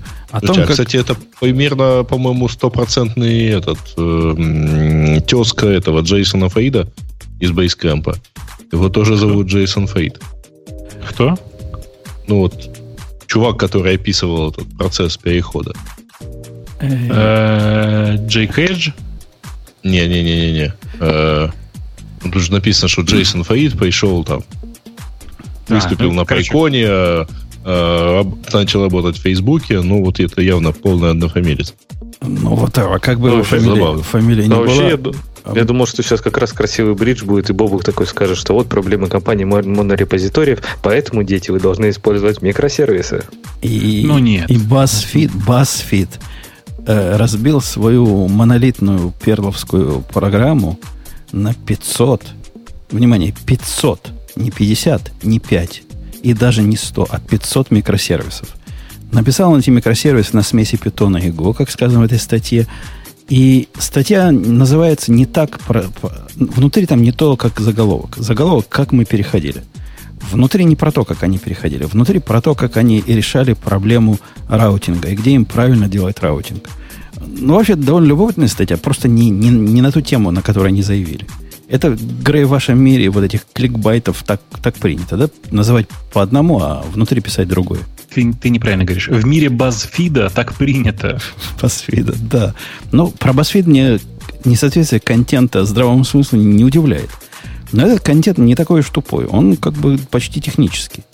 Они рассказывают, какие у них были проблемы из-за того, что э, логика реализации раутинга на стороне CDN, собственно, вся статья про это – не про то, что они распилили на 500 микросервисов, а про то, что после того, как они распилили, им вот этот э, такой умный routing стал более важен, чем раньше. Но это, в общем, понятно. И они так туманно объясняют свои решения и так туманно объясняют свои проблемы, но решение, в конце концов, такое. Они решили вынести э, routing с, со стороны load balancer, со стороны CDN своего, вот входного, и делать это внутри, внутри, внутри, бли, ближе всего к, к сервису. Вот там они, собственно, делают routing. Это такое интересное такое, такое решение, странное. То есть все, все пытаются в другую сторону делать. То есть у них клиентский получается как-то раунд? Ну, почти, почти клиентский, насколько я понимаю. Как близко к клиенту, близко к набору. Видимо, какой-то группа микросервисов стоит API Gateway в виде Nginx, который уж там перекидывает по, парсит э, эти запросы и перекидывает на тот или иной микросервис. Мне вот было бы интересно посмотреть, чтобы они расписали 500 микросервисов, что они делают. То есть, и вообще, вообще, кстати, забавно, что очень часто в контексте микросервисов люди говорят, сколько их у них. То есть, типа, это, это круто, что вот, например, 100 это, это нормально. А если у меня два микросервиса, это нормально, если у меня всего два микросервиса? Слушайте, ну это, по-моему, ничем не отличается. Помните тему про э, левый, ну, про Node.js с кучей зависимостей и что там делают некоторые пакеты. Ну, нет, тут как-то... Ну, один типа выравнивает по левой границе, да? Не, не, ну, такого микро, таких микросервисов у них нет. А что, э, Жень, почему тебя удивляет это? Почему вас удивляет, что у них 500 микросервисов?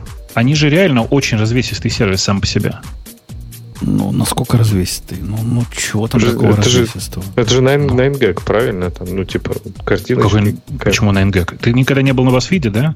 Это огромный, э, я бы сказал, полу-UGC сервис, э, на котором и картиночки, и даже по-другому. Зайдите на главную страницу. Угу. Просто оцените, насколько она сложно сверстана. В смысле, насколько она сложная по, даже по восприятию. Э, я не удивлюсь тому, что у них огромное количество действительно мелких микросервисов, каждый из которых формирует отдельный блок и все такое. Посмотрите, у них разных, вот я сейчас просто считаю, разных, разного типа блоков на первой странице. Раз, два, три, четыре, пять, шесть, семь. Во, слушайте, ужас какой. Короче, это очень э, развесистый сервис, правда. И это ведь я еще не считаю там лолкэтсов, которые принадлежат BuzzFeed, отдельных там квизов, которые принадлежат BuzzFeed. Короче, они огромная медиа-империя. Вы просто думаете, что это один маленький сайтик.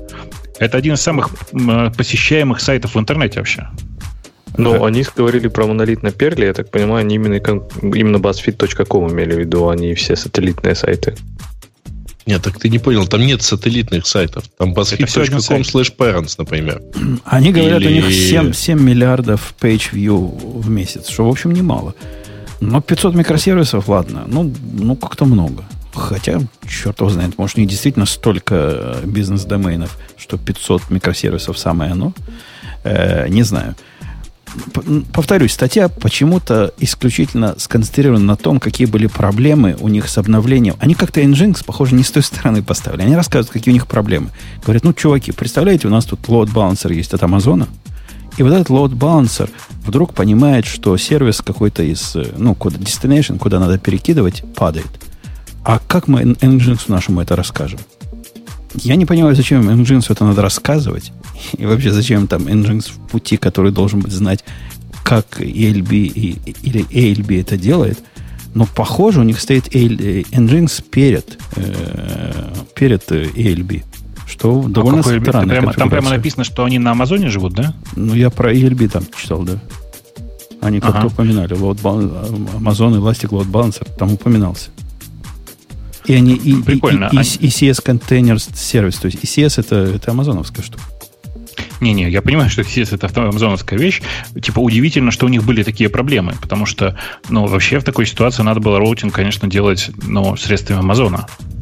Ну да, они как раз пошли вот в сторону routing а. Я, я и говорю, это как-то необычно. Они показывают как хорошее решение. Во-первых, автоматическая генерация конфигов Nginx из YAML ов. Вот такая, такой само, самопальный велосипед. И, и, видимо, релот делают этому Nginx, дергают, когда, когда их ямлы пере, перестроились. Гордо говорят, что они перешли на Nginx Plus, потому что платная поддержка и все дела.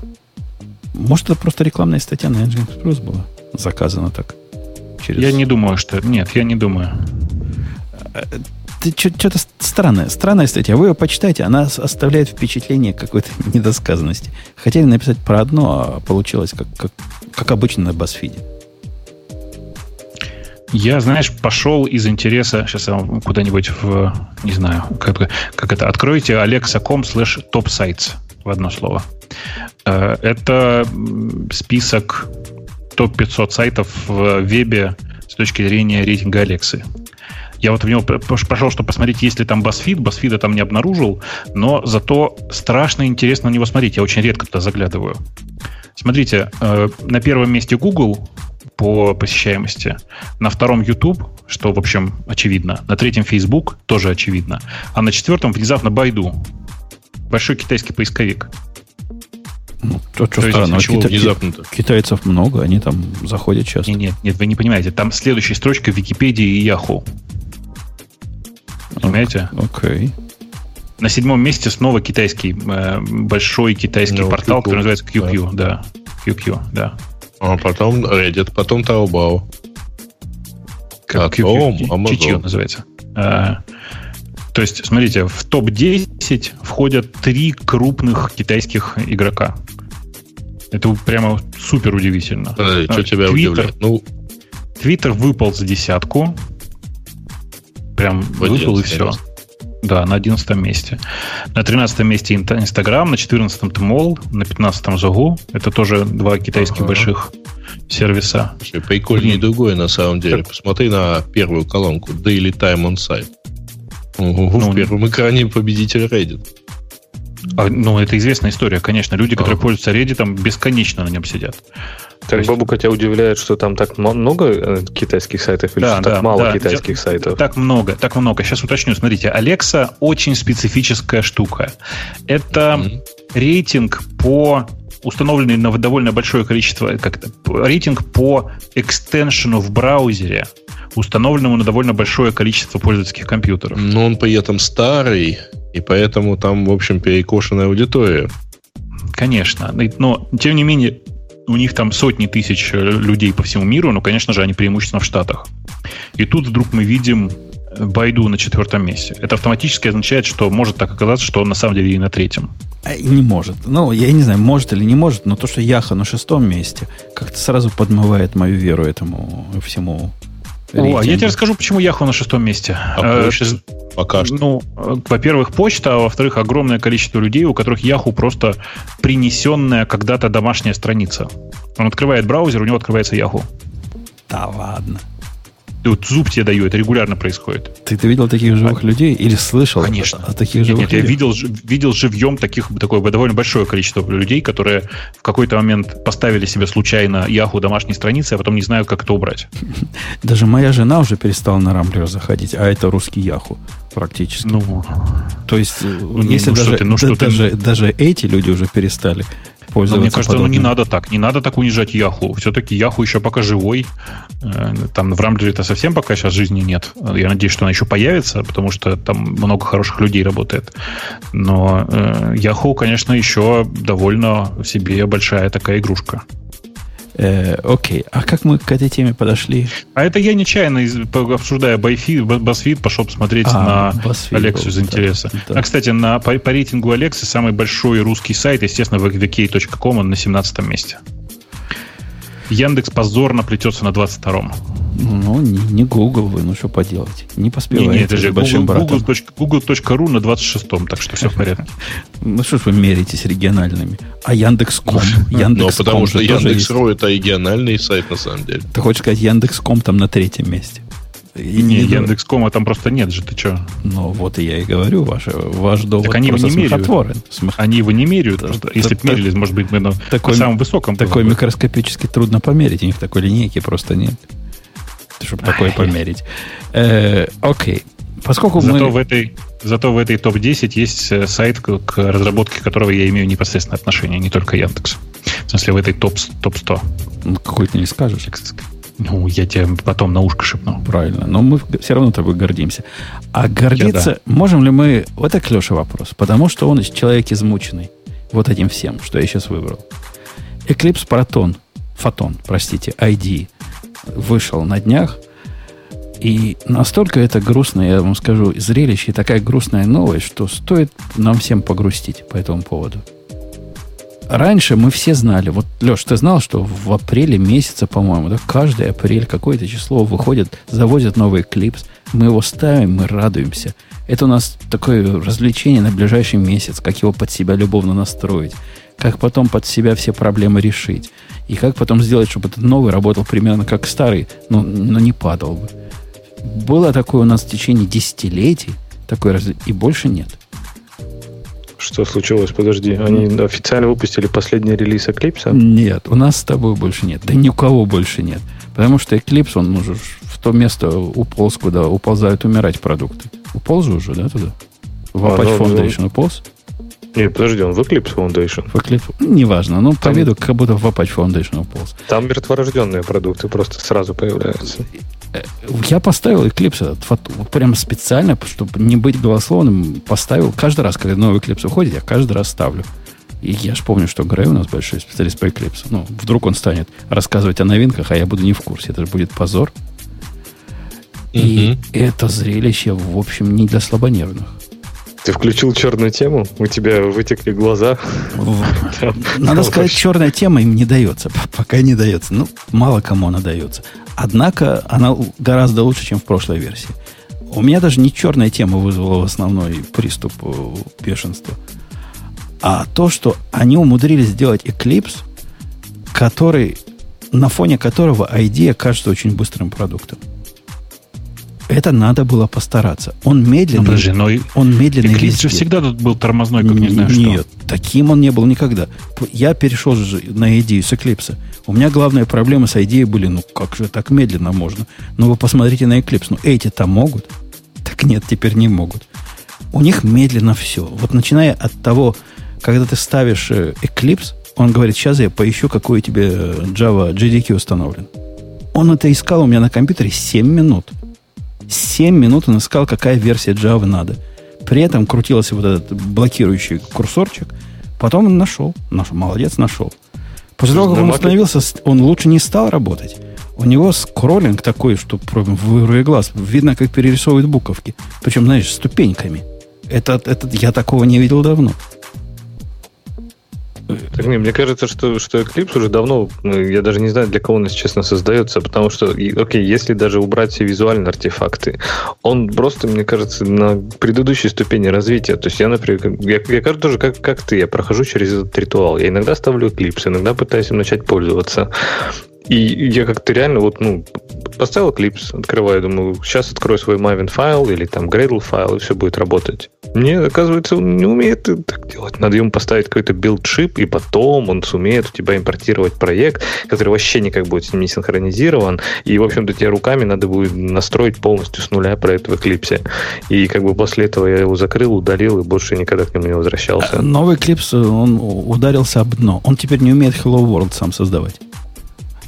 Там есть специальная кнопочка, типа, ну, как, как клип ставишь, ну, как, я не хочу натравлять Eclipse на свой рабочий директорий, потому что нужно там точка Eclipse кучу наделать, или точка Project, как они раньше назывались. Я такого боюсь. Потом вычищать за ним страшное дело. Я ему всегда говорил, создай мне Hello World программу. Теперь он говорит, сейчас создам.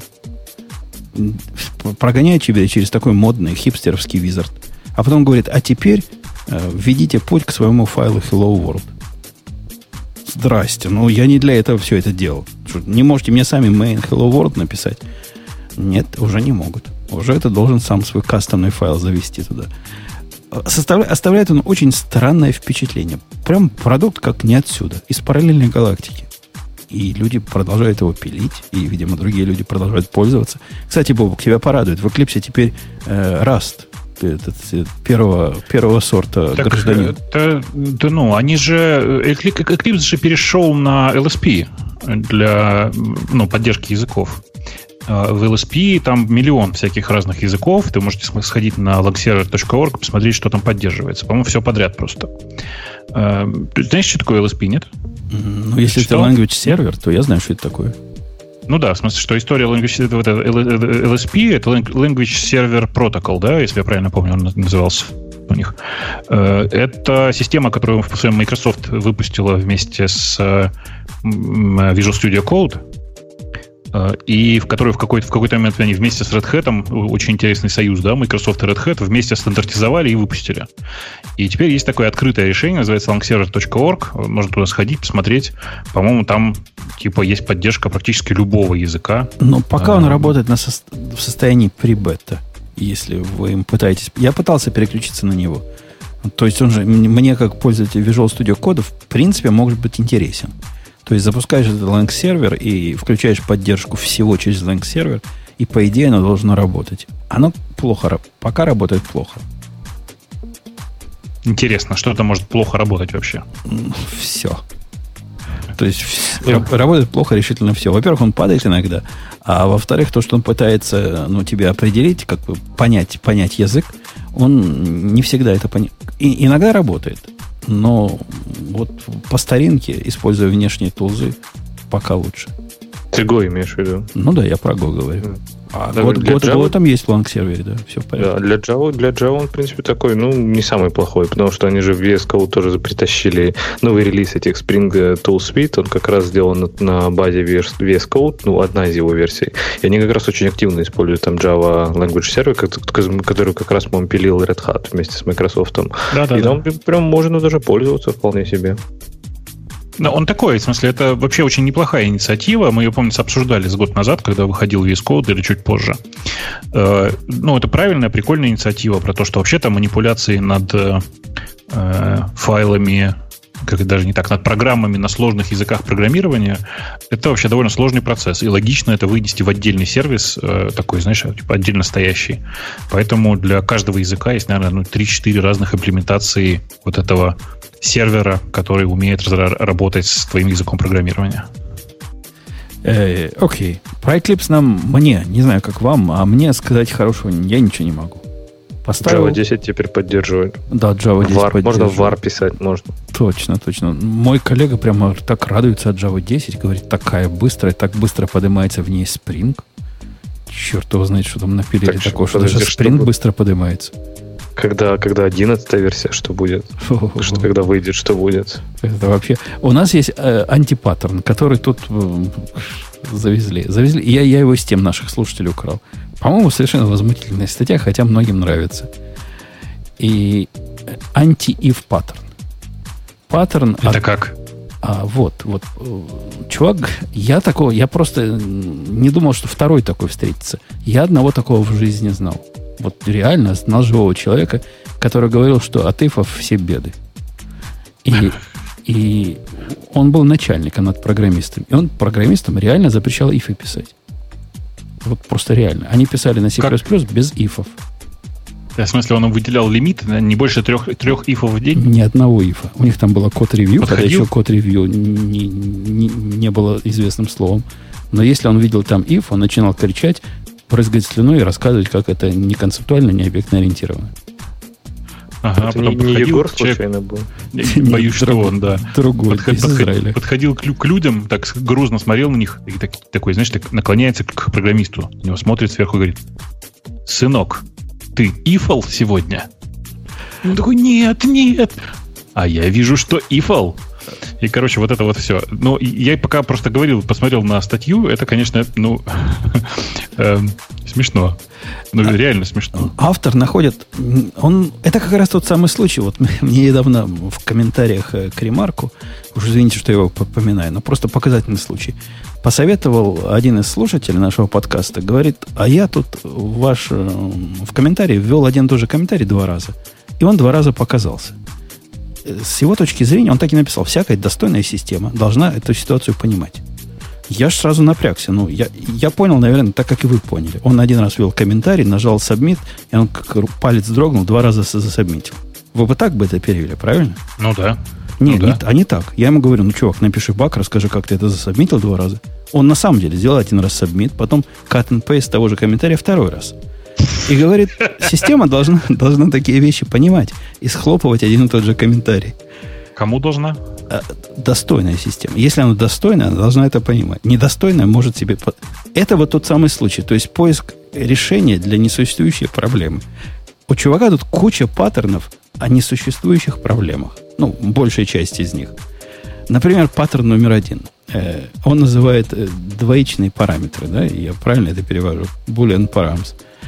Ну, нет, ну, булевые параметры, что? Ну да, ну такие, буль, двоичные булевые, нет? То есть Почему yes, нет? yes, no, один, no. Ну, это и есть булев, булев, алгебра, напомню, оперирует ровно такими понятиями. Окей, okay. как, как бы вы их ни называли. Ну, Он считает, что когда у тебя стоит внутри э, ну, какой-то, какого-то метода проверка условия, делает что-то одно, и потом, допустим, проверка else, и else я сам ненавижу, else стоит и делает что-то другое, то это значит э, самый, самый грех. Какое решение они? Он говорит, разделите эту функцию на два метода. Сделайте вот один метод такой, который будет вот так идти, а второй такой. То есть уберите if из, этого, из этой функции, а сделайте две функции из него. На что, по-моему, даже у Грея возникнет вопрос. То есть он переносит этим свой if на более высокий уровень. А там, значит, этот if самое оно будет. А дальше уже один из других паттернов можно будет использовать. Например, применить полиморфизм. Да, это самый главный способ борьбы с эйфами и с кейсами. Конечно, надо иерархию поставить. Как же без иерархии? Вот вы представляете, какими средствами он борется э, с какими-то проблемами в голове. То есть он добавит сложную организацию кода, сложную иерархию. Видимо, там будет интерфейс. Ну, как, как без интерфейса? Мы от интерфейса пляшем.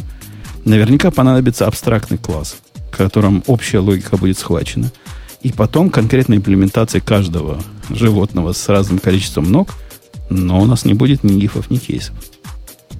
Нет, нет, кейсы его устраивают же вроде. Не, кейсы это тоже... Ну, тоже не устраивают? Тоже не, не Какая красота. Кейсы заменяются полиморфизмом. Это главная борьба с кейсами. Как, как еще бороться-то? Да, я, я прав. У него абстрактный класс птичка. А Жесть, потом, я посмотрел вниз. Потом ужас, кон- да. конкретная имплементация. Все в порядке. Эм, проверка э, на NIL, на NAL, он тоже считает плохой идеей, и поэтому... А как он предлагает с налами бороться? Это как-то с ифами, по-моему, не связано. Инициализировать э, каким-то вменяемым значением – он говорит, да, типа для листа это пусть будет пустой лист. То есть что-то безоп... какое-то безопасное значение. Но это действительно, мне кажется, он совершенно вообще про другую проблему говорит. Но он все равно ее сюда притаскивает и говорит, да, вот либо используйте optional, либо используйте пустой список, например, ну, если у вас список. Да, но даже использовать optional не всегда помогает избежать if, в конце концов. От того, что ты if назвал э, функциональным, он вроде как ифом не перестал быть. Если он внутри трим, стрима твоего будет из, о, как, как у optional, из чего-то, из empty или из present, то по сути ты ну, прячешь свой if за, э, за, за красивым новым синксом со точкой. Да, а вот если вызывать метод, который называется o else get, то есть o, o if что-то там if empty then get, то можно уже или тоже вот нельзя уже использовать, потому что все равно conditional где-то внутри там сидит. Вы, вы не то обсуждаете. На пункт 4 посмотрите, вам все, все ясно станет.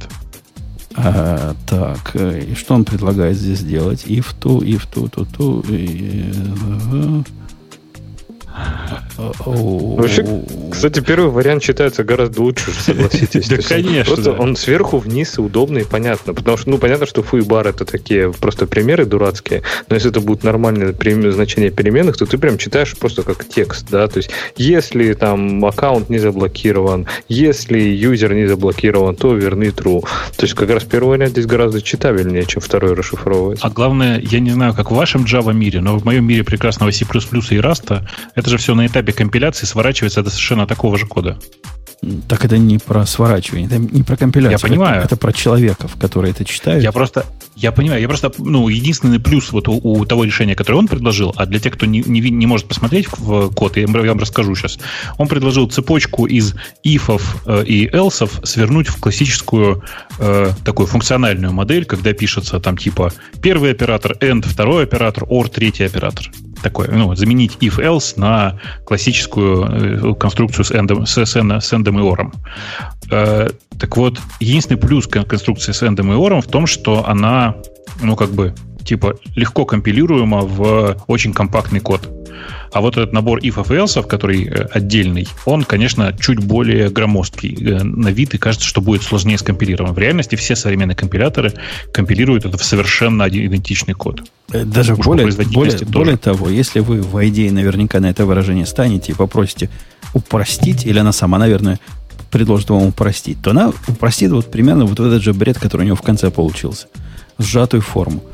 А, к счастью, в ID есть э, откатить обратно. Я после такой оптимизации всегда обратно откатываю. Потому что представляю себя через два месяца, который будет на это смотреть и думать, что ж я тут этим хотел сказать. Что же это должно было значить? Хотя вложенные ифы я тоже не особо люблю. А еще меньше я люблю вложенные ифы, внутри которых есть else. И, по-моему, их всегда можно избежать и всегда нужно избегать. Ну, ну про это у меня уже был пример. спич в прошлый раз. Конкретно этот пример переписывается же просто if foo bar return true и иначе return bus. Конечно, конечно. А, можно, можно, иначе можно и не писать. Я не, не иначе, а как просто дальше, дальше, да, да, дальше. Дальше, да. Так и переписывается. И будет сильно лучше. Очень прикольно. Чё, я думаю, что этот сайт замечательно не открывается. А он, оказывается, расположен на заблокированном в России IP-адресе. Э, поэтому эта статья не для россиян, у нас, значит, все в порядке. А, То есть это экстремизм. У, на, у нас на Ньюсе можно прочитать. Надеюсь, Ньюс не закроет за представление вот этой экстремальной точки зрения. Как знать, как знать. Ты знаешь, там, мне кажется, что вот э, это, конечно, не терроризм, эта статья вообще сама по себе, но на подстрекательство к самоубийству она вполне канает. А там где-то в комментариях к этой статье, в темах наших слушателей, один из наших э, слушателей же, ЖЖЖ, рассказал, что он ожидает нашего обсуждения и хочет узнать нашего мнения о том, почему Не почему. Он утверждает, что множественные ретурны это зло, и вот за это надо отрывать руки. Мне, мне кажется, как раз обратное. Мне кажется, сложная конструкция для избегания э, внутренних ретурнов это зло. А ретурны должны быть как можно раньше. Кто-то в современном мире с этой идеей не согласен? Да, мне кажется, все с тобой согласны. То Конечно, ретур, ретур, ретурн, чем лучше, чем раньше, тем лучше. Чем выше, Кроме тем одного лучше. слушателя в комментариях все с тобой Все согласны. согласны. Ну, замечательно. Но может, это как-то нефункционально. Может, функциональное программирование это не приветствует. Я, я не Да, могу представить, почему бы оно это не Ну, приветствовало. там, там вообще как таковых ретурнов нет, правильно? У тебя все expression, поэтому у тебя все ретурн. Э, Ну, внутри И- и лямбды один можно, раз. можно, можно ну, впендюрить кода и один ретурн сделать, а можно раньше ретурн делать. Ну, ты что функционально? В функциональном Go, наверное, а в правильных функциональных языках типа Clojure, как ты там сделаешь ретурн? Ну, извините. Ну, извините. В общем, такой паттерн. Я бы не назвал его анти, анти-if э, паттерном. Это как-то чувак много курит. И, наверное, пьет напитки хуже, чем пью я. Э, Окей, Бобук, на тебя что смотрит? Э, да я же даже не знаю. Я сегодня спать ведь хочу. Ты что, у нас тут за, за решеткой, знаешь, как тяжело все. Нам-нам-нам-нам-нам. Все какие-то темы, знаешь, довольно скучные. А нет, Может, ну, а- а, слушать, ку- подожди, кстати. а крутая тема, вот как в ALB завезли э, э, эту самую АУФ. Неужели тебя это не возбудило никак? Нет, расскажи. Ну, Я пока не понимаю, о чем это ты. Как крутая тема. AWS, знаешь AWS? Это Amazon, Ну, конечно. там все дела. Ага. У них Слышал, есть да, такой слышал. продукт, который называется ALB. Не ELB, а ALB. Application Load Balancer. Application Load Balancer. Ага. Ну, который, это главное вот это, не так, как у BuzzFeed. Не внутри он стоит, а снаружи стоит у всех остальных людей, в отличие от BuzzFeed. Так вот, они говорят, разумное мы вам хотим предложить усовершенствование. Некоторые э, рауты мы прямо за вас э, покроем э, ауфом. Вот ты говоришь, у тебя есть раут такой, называется, не знаю, как-нибудь там, аккаунт, слэш аккаунт. И ты не хочешь писать никакого кода для того, чтобы обеспечивать какой-нибудь логин в этот аккаунт, но зайти туда можно только если ты залогинился, и ну, потом передать твоей программе, не знаю, там, я не знаю, чем они передают. Ну, например, JWT э, в виде хедера передать вот э, информацию про залогиненного. Ну, было бы разумно. Они говорят, «Да, то ради бога, теперь мы можем это делать. Ты прямо на этом этапе, когда ты строишь правила э, для, для этих рулов в этом ALB, описываешь, ты можешь сказать, а вот этот за ауфом сидит. И возьми в виде источника какой-нибудь там Amazon Cognito, Facebook какой-нибудь.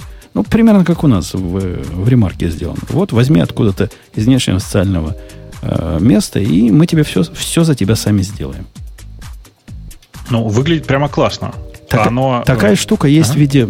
Это не первый раз я встречаю идею вот AUF как сервис. Во-первых, вот этот AUF Zero, который, он про это примерно. Хотя не, не на таком вот уровне. А самое близкое к этому есть у Bitly, у этого сокращителя ссылок. Есть проект такой. Ты ставишь впереди своего сервиса вот такую, как их балалайку, и она вот этим примерно занимается. А теперь так, такое прямо и внутри Амазона. Это красота. Я считаю. Ну, выглядит оно пра- пра- прям приятно. Я посчитал вот описание. Оно прям выглядит как, как правильно. Ну да, ты можешь... э, У, них же все вот эти правила внутри ALB, они не очень простые и не очень очевидные, но по сути они if-else. Если паттерн совпадает с таким-то входной, входного твоего реквеста, ну, вот, URL параметры там или, или, или query строка, то делай то-то. Теперь вот делай то-то, может быть, не только форвардирую э, на такой-то э, инстанс, а до того, как форвардирую, делай auth. Прям Форвардируй. ну так, у них forward to. Да-да, форвардируй, я понял. Форвардируй. Ну, это у нас же футбол сейчас. Форвардируй это, да. Я, я все, все правильно в футбольных этих самых терминах говорю. И, и когда подключаешь какой-нибудь Facebook как identity provider, ну да, вводишь там как, как положено. Application ID, секрет, э, скоп. Видимо, в какой-то момент он тебе попросит...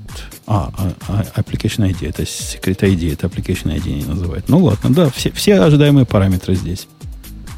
Не хватает только URL, redirect URL. И не понимаю, Ага. как, как, Как-то вот это в конце же, в конце же ты пишешь, я valid auth redirect URL. Где? Где? Я, я Ну, на картинке смотрю. последний скриншот из этого из настроек Facebook valid or auth redirect URI. А, ну это, уже, фейс, это же в Фейсбуке вроде. Это, это, вот это интерфейс Фейсбука, который они показывают. А, ты имеешь в виду из, из балансера, mm, потом обратно к ну тебе да, уйти? Ну да, ну да, ну да, ну да. Не, я имею в виду, они пытаются со собой это скрыть. Если они как OAuth 2, то они вот это должны скрывать. А эти не особо скрывают. Это такая небольшая надстроечка над, э, над Фейсбуком в этом случае получится. Тут, тут они что-то не додумали, не, не докопали. Можно было э, глубже проинтегрировать. Можно было вообще Facebook от тебя спрятать. И не заставлять тебя там хоть что-то вводить. Так провайдер ты все равно должен настроить, правильно? То есть у тебя же этот, я так понимаю, просто сходит на Facebook, получит токен и дальше даст доступ уже к твоему там э, эндпоинту но он же не будет э, за тебя Facebook настраивать, потому что, может, ты вообще хочешь не Facebook использовать, а любой другой OAuth э, провайдер. Не, ну если я выбрал Facebook у себя там в, в ALB, то я хотел бы, чтобы он мне и все дальше сделал. А и... я не думаю, что ты можешь автоматизировать настройку приложений в Фейсбуке. Ну, то что не можешь. Если ты ему дал App Secret, э, если у тебя уже есть application, у которого есть Secret и ID, то я уверен, все это при, с помощью API можно сделать. Ну, я не уверен, но мне кажется, стремнал, что это могло... кажется, если такое можно делать, перенастраивать приложение, используя Secret ID. Ну, не знаю, не знаю. Может, ты и прав. Может, действительно, просто Facebook заставляет. Э, по-любому, фича интересная. Вижу, Бобук не возбудился, а мне кажется, фича прямо интересная, интересная. Она с когнита работает. Когнита это, насколько я понимаю, как AUF 0, только внутри Амазона. То есть тоже такой супер, супер, супер провайдер для авторизации. Окей. Проснись. Круто, круто. Бобок, бобок, ткните в Бобока палочку. Я прям зеваю. А ты прос, проснись, проснись, не спи. Я понимаю, что у вас там ночь уже в тюрьме. И закрыли все шконки. Шконки. Слова ты какие знаешь. Наоборот, открыли. Шконки открыли. Э, окей. Э, ну. ну что, тема наших слушателей? Темы пользователей, да э, смерть Геошечки. Тут такая какая-то интересная статья по, на медиуме про то, что вот, мол, теперь специальные есть Java со своим а, это про, про, Граль, Граль, наверное, да? Граль да. же обсуждали, был целый чуть ли да, не Да, да, Граль VM. Ну, конечно, мы его несколько раз обсуждали. Я хочу сказать отдельно, что э, кроме этого обсуждения, я вообще попробовал э, под Граалем запустить Python, и, в принципе, это даже работает. Ну, как бы не, не, не то, чтобы прям бешено сумасшедше работает, но работает ничего, вполне. Дай угадаю, а на питоне ты написал виртуальную машину, да? Ну, это было прикольно, Java. но нет, нет, я какие-то Hello World пописал. Э, прикольно, что я просто не ожидал того, что это будет настолько легко. В смысле, что э, Грааль в этом отношении прямо ну, прям он приятно сделан. Он, ну, он просто старается, старательно эмулирует целиком работу современного третьего питона. Там, вплоть до фишек 3.6 поддерживает. Э, посыл, посыл, э, то ли комментарий, то ли статьи, он тоже не совсем соответствует содержанию. Комментарий не соответствует содержанию, который Ислам нам тут написал. Во-первых, это не, не атака на Гошечку, и не Java наступает сильно на Гошечку. То есть, если сравнивать в каком-то особом мире, если сравнивать два языка, язык А и язык Б, исключительно по размеру бинарного файла и потреблению памяти, если бы вот это было самое единственное сравнение, то у нас бы, наверное, кроме C уже ничего не осталось бы. Ну, или ассемблер. Ну, ну, C, C это оно, оно же есть. Ну да, наверное, на C писали бы все. Поскольку это не самый главный параметр, посему вот такая минимизация, конечно, приятна, однако тут же речь идет о использовании Java в контексте э, лямбд, если я ничего не путаю. И, да нет, почему именно лямбд? Ну, если бы ты в статью прочитал бы на медиуме. Ты а, конкретно эта статью... статья говорит про FN, да, Oracle FN, которая э, серверная да, платформа от Oracle. Э, и вот в этом контексте на него смотрят. То есть им необходимо.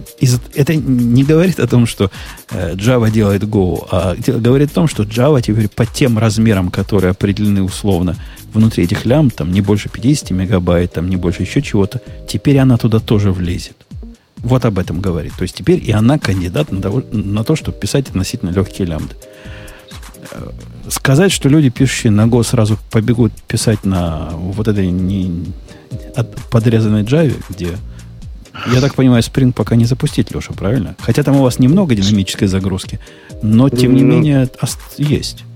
Spring прям, слушай, там отдельные иши даже есть у Graal VM запустить Spring и вот ему подобные проекты, типа там Hibernate. Там все-таки очень активно используется class loader и внутреннее там проксирование и прочее. То есть это будет очень нетривиально. Не, ну, прок- есть... проксирование AOP все работать будет, а вот class loader а работать не будут. И, и если... вот кстати, вообще динамическая загрузка классов там очень сильно ограничена, reflection очень сильно ограничен, поэтому ты сам понимаешь, что таким проектом, как какой-нибудь Hibernate или Spring, придется нелегко на Graal VM. Mm-hmm. Ну, опять же, мы говорим только про нативную компиляцию, да, то есть Spring на Graal VM работает прекрасно, то есть его можно запустить просто на, как бы, используя просто Java и JIT компиляцию, он будет работать вообще без всяких проблем, даже там люди говорят, что есть улучшение по производительности, то есть просто drop-in replacement там JDK на Graal VM уже дает там тему улучшения производительности Java приложений. А вот эти все ограничения, это, конечно, мы говорим только про нативную компиляцию в э, один бинарик нативный для платформы. Да, причем э, я тут посмотрел, конечно же, речь там идет не про, не про Amazon, а про FN Project. Это как раз типа попытка построить альтернативную лямбду. Так, даже не так. Э, лямбду, которая фреймворк для лямбд, который агностик к э, провайдеру. Вот так. Да, который сделал Oracle. Да. Ну, купил, купил Oracle, они же купил. эти Iron, Iron кто-то там, кто они там, Iron... Iron, Iron они были, Iron, Iron Foundation. Точно. Ну, в общем, э, я бы не сказал, что FN сервер в хорошем сейчас состоянии. Знаете, вообще, вот и дайте, пожалуй, я не знаю, как, как у вас, у меня на прошедшей неделе я попытался развернуть три разных, значит, продукта технических, э, каждый из которых ломался у меня на этапе Hello World. И я вот хожу и думаю, то ли я не такой, прошу прощения, то, видишь, правильно даже чихнул, то ли что-то с миром не так. Ну, потому что, на мой взгляд, типа, единственное, что ты должен сделать в технологическом проекте, это то, чтобы он тебе из коробки работал как надо. Из коробки, в смысле, ты его поставил, вот, запустил Hello World, и он точно работает. А тут почему-то не справляются даже с этим. Ужас. А по технологическим проектам ты что имеешь в виду? Ну, То вот и конкретно FN Project из коробки. FN Project а. конкретно из коробки просто так не запускается. Я даже нашел баг, он даже есть в issues, там и все такое, его легко починить. Но просто, как бы, ну, то, что у тебя лежит в мастере, должно работать. Видел ли ты, читал ли ты, Бобу, краткое описание, как легко и просто задеплоить э, гошный проект, ну, наверное, можно не гошный, но JS какой-нибудь проект, в лямбду за 5 минут? Нет. А ты чего поищи, начинается? Поищи такие статьи. Это прямо волосы дыбом встают. Что теперь кажутся достаточными предварительными ласками. Это просто Но... какое-то извращение, вот то, то, что они предлагают. Там надо присесть 33 раза, сказать ква как надо, и положить 15 JSON в разные места, покликать по UI, а если не кликаешь по UI при помощи AWS CLI утилитки 33 действия, а потом твой Hello World заработает. Ну, если повезет, он сразу не заработает, но когда-нибудь заработает. Понятно. Но э, для тех, кто не любит сильно приседать и кто э, пользуется э, самым, как это, безамбициозным языком в мире, в смысле для питанистов, есть прекрасный фреймворк, который называется Zappa, как Фрэнк Заппа, но не он, который прямо тебя изолирует от всего этого, там просто все работает. Ну и, и, и, и в мире лямбда это можно сделать, но для этого тебе придется, например, Terraform какой-то изучить. Так я тебе говорю, просто запа, она как раз тебя от лямбд и изолирует. В смысле, она тебе не пока, она работает прямо с АВС, с АВС, в смысле, именно с лямбдами, она тебе, ты описываешь себе нужные функции, она фигак и заливает просто, типа, запа деплой, и она у тебя улилась туда. И прям все как надо работает сразу. Все равно уровень, это ты подходишь к тому же уровню мистики, который существует в спринге. То есть какая-то мистика там где-то происходит, куда-то ну, что-то пере, переводит. Если работает хорошо, а если нет, все равно ты идешь в эти самые Джейсона, который он на, накомпилировал, и пытаешься разобраться с такой-то да. матерью. Так и есть, так и есть. Э, грустное состояние современного мира. Проще надо быть девушке, проще. Э, следующая тема да. какая, Грей? Следующие это эти самые антиифы. Ну, вы их уже, кажется, забрали. Вот. А, официально представили и ну, мы, по-моему, про нее же говорили уже. Несколько раз даже. Да, про, вот буквально про причем пару выпусков назад. Да, про MongoDB а, Женя возьмет на, на, на следующий выпуск. А что возьмет вы уже это да вот мы, самое? Мы, мы по верхам. Мы главное, мы Конечно. вообще ничего не сказали про сервер. Мы сказали, что сервер осида умеет делать. Молодец, транзакции. А что дальше, непонятно. Так, ладно. Python 7 тоже. Обсудили а, два раза. Да. А, как на самом деле Microsoft наносит пользу open source. Но это большая, очень, очень развесистая статья. Я ее пробегал одним глазом. Э, сходите, посмотрите. Она такая большая? Не, она не такая большая, но суть, вывод ее в том, что они молодцы. Полезная штука, да. Они молодцы, они коммитят много, То есть часто, пользу приносят. Часто, и не только свои проекты, и вообще красавцы. Да, да, причем я должен сказать, что еще раз повторюсь, это все достижение нового генерального директора Microsoft. До этого было не так попередники мешали. А в открытый доступ попала база данных с э, персональными данными большинства американцев. У нас, кстати говоря, я ее ставил в тему, на эту тему. Значит, это про э, речь идет, да, да, да. Речь идет об Exactix. Это маркетинговая компания, которая собрала тщательно данные примерно на 340 миллионов американцев, причем там развесистая маркетинговая именно информация. Там нет, например, кредитных карточек, но там есть данные типа имя, фамилия, номер телефона, э, курит ли человек, что покупал последний раз, вот, вот такого рода. Там прикольнее, там есть личные Хороший вопросы, вопрос, типа ориентации. Взяли, э, Че? Что? Хороший вопрос, где они ее взяли. А, это очень просто. Они ее собирали из э, разных источников, типа там, э, например, из э, квизов на Фейсбуке, когда они были доступны еще, угу. из э, маркетинговых исследований и так далее. Там, типа, реально было более 300 миллионов записей, э, в смысле, 300 миллионов человек, правильно говорить. Ну, 340 э, огромная... миллионов записей. А, ну вот. Короче, совершенно огромная база. Самое страшное там, это то, как она утекла. Помните чудовищную историю, когда огромная база утекла из-за того, что Монго торчала наружу без пароля? Вот здесь все еще смешнее. Так как Mongo только эластик. Эластик, эластик торчал наружу, и, ну, прям напрямую прям был, был доступен. Как это выяснили, вы же знаете, да? Традиционным образом пошел, до сих пор ржу, э, разработчик э, пошел, здесь, и знаете, такой шодан есть, да?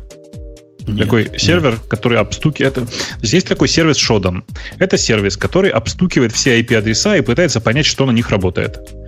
Э, и ну, в рамках Шодера, например, можно посмотреть все, все, ну, типа того, да, только Шодер это такой публичный сервис.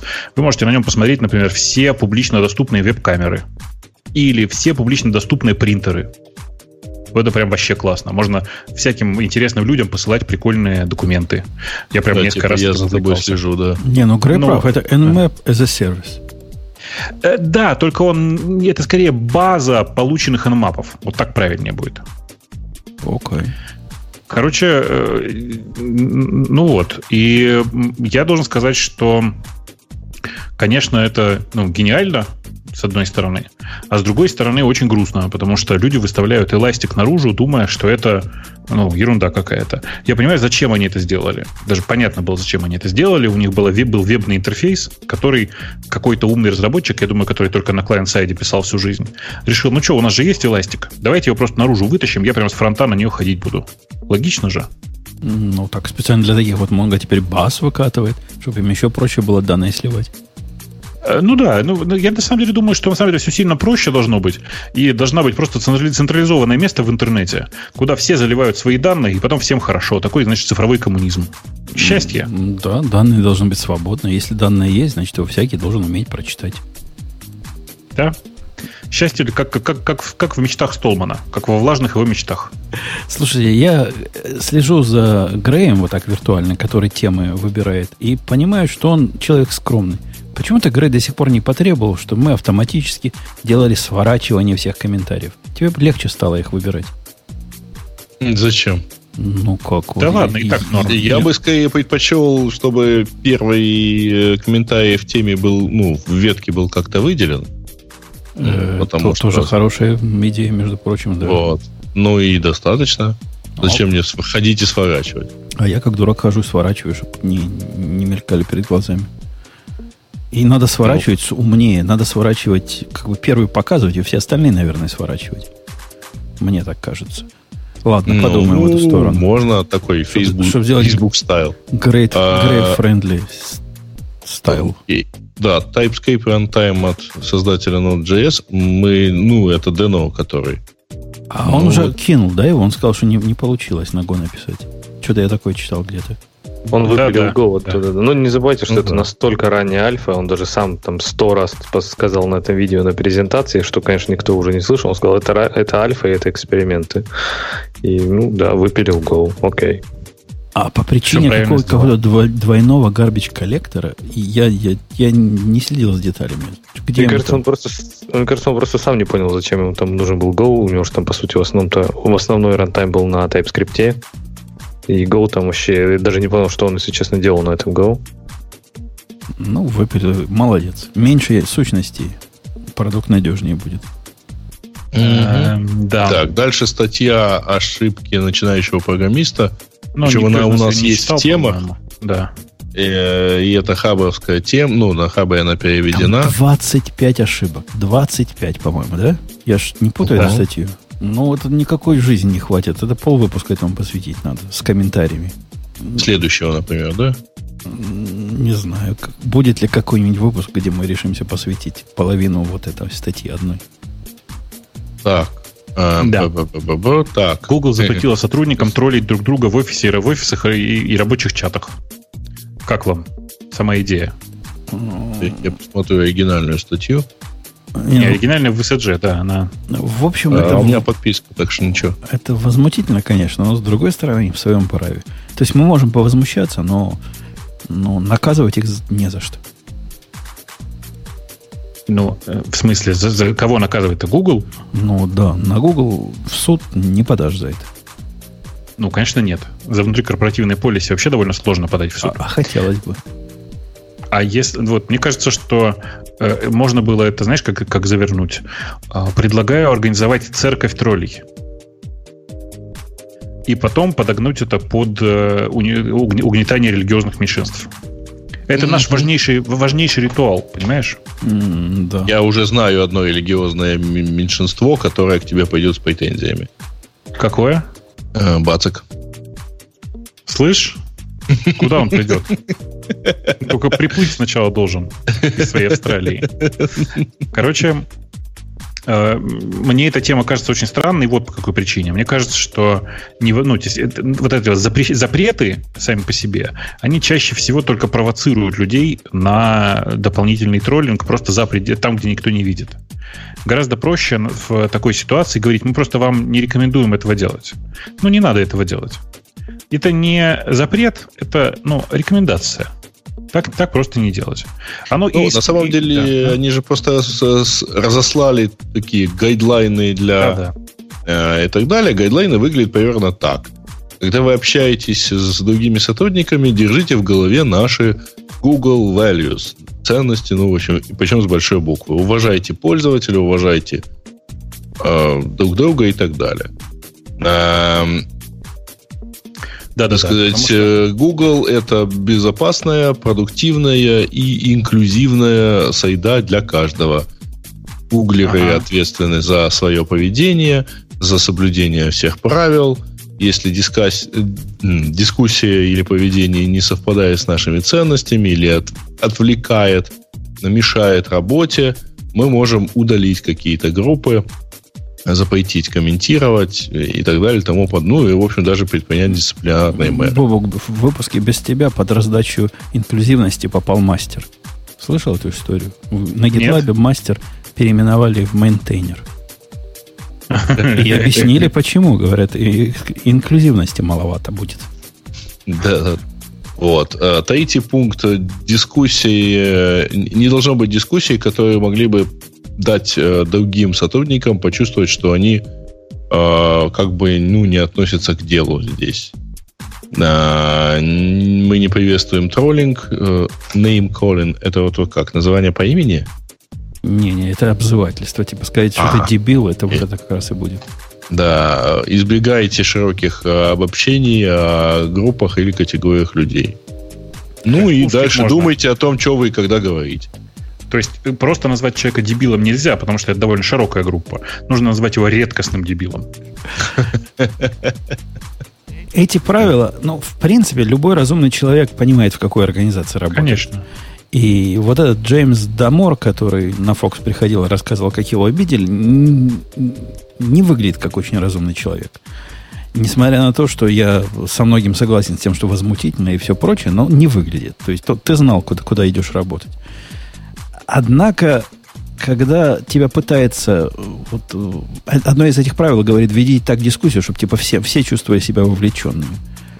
Это технически непросто сделать. И некоторые технические дискуссии просто не будут происходить из-за того, что ну, не все вовлечены. Ну вот действительно, и у нас многие дискуссии просто бы умерли сегодня, потому что Грей не во все был вовлечен, если бы мы следовали подобным правилам. Было бы это хорошо Грею, наверное, если бы вовлекали во все, а все остальное выбрасывали. А для слушателей Хватит. большой Хватит. вопрос. Эклипс я уже ставил. Большой вопрос. А, слушайте, ну на самом деле давайте так. А, в Гугле работает 80 тысяч человек. Естественно, их средний уровень несколько отличается от среднего уровня первых 150 человек. Поэтому, во-первых, разумеется, им нужны правила.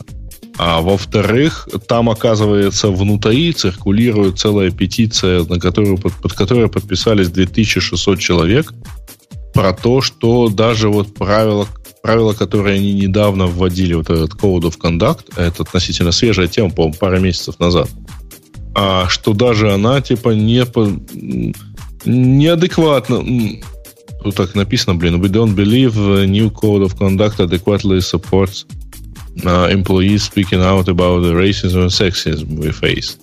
Ну, короче, не до конца поддерживает пользователей, э, сотрудников. Не-не-не, они тут о другом говорят. Они говорят о том, что в Гугле ты себя ведешь как положено, это понятно. А за Гуглом ты тоже должен себя вести как, как настоящий гуглер, несмотря на то, что это твое личное собственное мнение. Это, на мой взгляд, абсолютно возмутительно и э, совершенно радикальная точка зрения, с которой я борюсь в меру сил своих.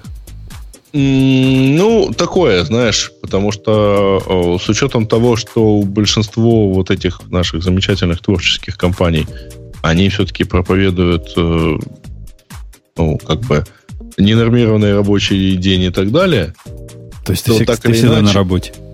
Э, ну, фактически да. Ты не можешь отделаться какими-нибудь такими высказываниями, Э, чтобы потом не пришел кто-нибудь тыкать пальцем, вот смотрите, это возмутительно. Что, что директор по распространению технологий Яндекса говорит. Мы, да? мы не можем людей наказывать за мысли. И если эти мысли происходят и аргументированы на рабочем месте, я могу понять, как организация э, против этих мыслей может выступать. И, в общем, даже не буду особо спорить. Однако лезть в общественное пространство, где люди, которые в рабочее время э, работают в Гугле, а в нерабочее время говорят, не дай бог, что Трамп не самый плохой, например, или еще какую-нибудь такую же э, страшную дичь, и за это их надо прессовать, не, не, не, это не наш путь. Окей, следующая тема. Что следующая тема? Я пошел смотреть, если там вообще интересные темы. Издатели игр начали устанавливать ПО по сбору персональной информации. Ну, это не, не первый раз происходит. Ну да, это происходит регулярно. Э, какие-нибудь очередная, какая-нибудь очередная игра притаскивает вместе с собой мелкую программу, которая следит за тобой постоянно. Э, больше всего проблем это, возник, вокруг этого возникает, не больше всего вони в этот момент возникает, когда ее притаскивает программа из, в смысле, игра из Steam, потому что правилами Steam это напрямую запрещено. Э, ну, чего поделать. Бывает. На старуху бывает проруха. По этой причине Apple, например, активно всех пользователей macOS загоняет, приходите в наш э, прекрасный macOS, macOS App Store, там никаких таких программ нет. Там за тобой следит только, только Apple, больше никто. Так, э, уязвимость процессора Intel. Ты уже спустился э, до уровня трех звездочек. Ну что это ну, за... Да, Ты сейчас про PHP, PHP начнешь. 8. Да, про PHP начнешь следующей ну. темы. Э, О, кто-то нашел статью 2015 года, как оценивать работу программиста, мнение сотрудников Яндекса. Офигеть, господи. Ну, а, это не... Тебе предлагают ответить, как это теперь. Нетленка в интернете. У меня также, у меня также, как написано в статье, в компании Яндекс, конечно, по-другому. В компании Яндекс так, как написано в Михаилом Парахиным в этой же статье. То есть э, система сложных оценок и ревью вокруг э, того, как программист работает. И это хорошо. Может, надо было твою адаптировать систему. Делаешь дело. Слушай, ты знаешь... Getting ты знаешь, done или э, не getting shit done? Я, я, я, я знаешь, как к этому отношусь? Я ведь никогда не руководил э, коллективом из 5-7 тысяч разработчиков. И мне сложно говорить, как э, правильно там сделать. В коллективе из 300 разработчиков, э, которыми я когда-то руководил, там 300, 500, безусловно, система ревью скорее вредна, чем полезна. Э, Но типа нужно понимать, что 300 человек ты еще можешь буквально всех в лицо знать. А когда у тебя их 7 тысяч, ну как ты их узнаешь всех в лицо? Поэтому ну, строится система такая ревью подобная. Насколько это хорошо, не знаю. На самом деле я плохо же, видишь, я же плохо интегрирован внутрь э, современной компании Яндекс. В том смысле, что я скорее представляю в Яндексе системную оппозицию, бессистемную оппозицию, вот так правильно сказать. Э, и... Свободный радикал. Вот. Ну, типа того. Типа того. И исходя из этой точки зрения, не надо оценивать, э, как это, устройство работы компании по мне. Потому что я считаю, что все должно быть устроено совсем по-другому, но я, простите, и воспринимаю себя как сотрудника вот той компании Яндекс, которой там, знаешь, было там 2000 человек, из которых 300-500 были мои. Ерунда какая-то. Что там еще деле, есть? Кстати, да? где-то я читал, э, в одной из книг была хорошая э, фраза про то, что э, вот все эти законы, традиции, общества и так далее, она возникла тогда, когда как бы участники сообщества перестают знать каждый каждого. В этом случае тебе нужны правила, которые позволяют там людям не набить сразу друг другу морду. Ну, черт его знает. Мне кажется, что это настолько абстрактное высказывание в данном случае. Не-не, это там высказывание как раз по эволюции человеческих Да, я понимаю. Вот. Ну, здесь тоже, в принципе, да. Тогда, когда у тебя возникает какое-то количество ступеней, и ты не знаешь тех своих сотрудников, тебе нужна система стандартных показателей. Более или менее стандартных. Слушай, а, ну, а, подождите, вот меня чисто интересует, кто-нибудь из вас, мы же все с вами поработали в жизни в больших корпорациях, которые как раз и практикуют систему системных показателей и системного подхода хотя бы один из вас видел хорошо работающую систему? Даже не хорошо работающую, хотя бы как-то адекватно работающую систему. Хорошо с точки э, зрения кого? Хорошо с точки зрения кого? оптимально работающую с точки зрения входа Нет, нет, нет, подожди, подожди, нет, нет, это слово оптимально тоже очень сложное. Относительно кого хорошо работающая? С точки зрения компании, с точки зрения относительно, компании? Относительно, э, зачем система это нужна? Для того, чтобы улучшить конечный результат. На мой Нет. взгляд, все эти системы Нет, не чтобы, улучшают конечный Чтобы результат. контролировать и, соответственно, управлять этим результатом. Не, управление это не самоцель. Управление это средство достижения большей прибыли. А, Тоже нет. нет. Еще раз. Большая, задача большой корпорации в данном случае иметь предсказуемый результат. Может быть, он предсказуемо медленный, и компанию это устраивает. Э, ты сейчас говоришь про то, что на самом деле нужно здесь скипнуть и сказать, что на самом-то деле э, измерение там типа как это, измерение общей производительности это глупая задача, и нужно просто заниматься оптимизацией бизнеса. Можно, но когда ты строишь 10-тысячную компанию, в которой маленький, каждый человек это маленькая шестереночка, очень мало влияющая на конечные показатели компании, очень сложно выстроить такую систему, в которой каждая шестереночка считает, что она получает там типа достаточное количество от общего дохода компании. Да я даже не об этом говорю. Я говорю о том, что после применения, это, это такие наборы эвристик, которые выбрали компании, и этим эвристикам mm-hmm. учат на каких-то MBA-курсах. И они говорят, если будете делать так, наверняка ваша компания будет процветать. Ну, что-то в таком Нет. роде. И, mm-hmm. Или хотя бы не станет хуже, чем было раньше, если пессимистический план имени Бобука приложить. Будет двигаться с одинаково медленной скоростью. Я не видел э, никаких систем ревью за всю свою жизнь, которые хоть как-то коррелировались с любыми целями.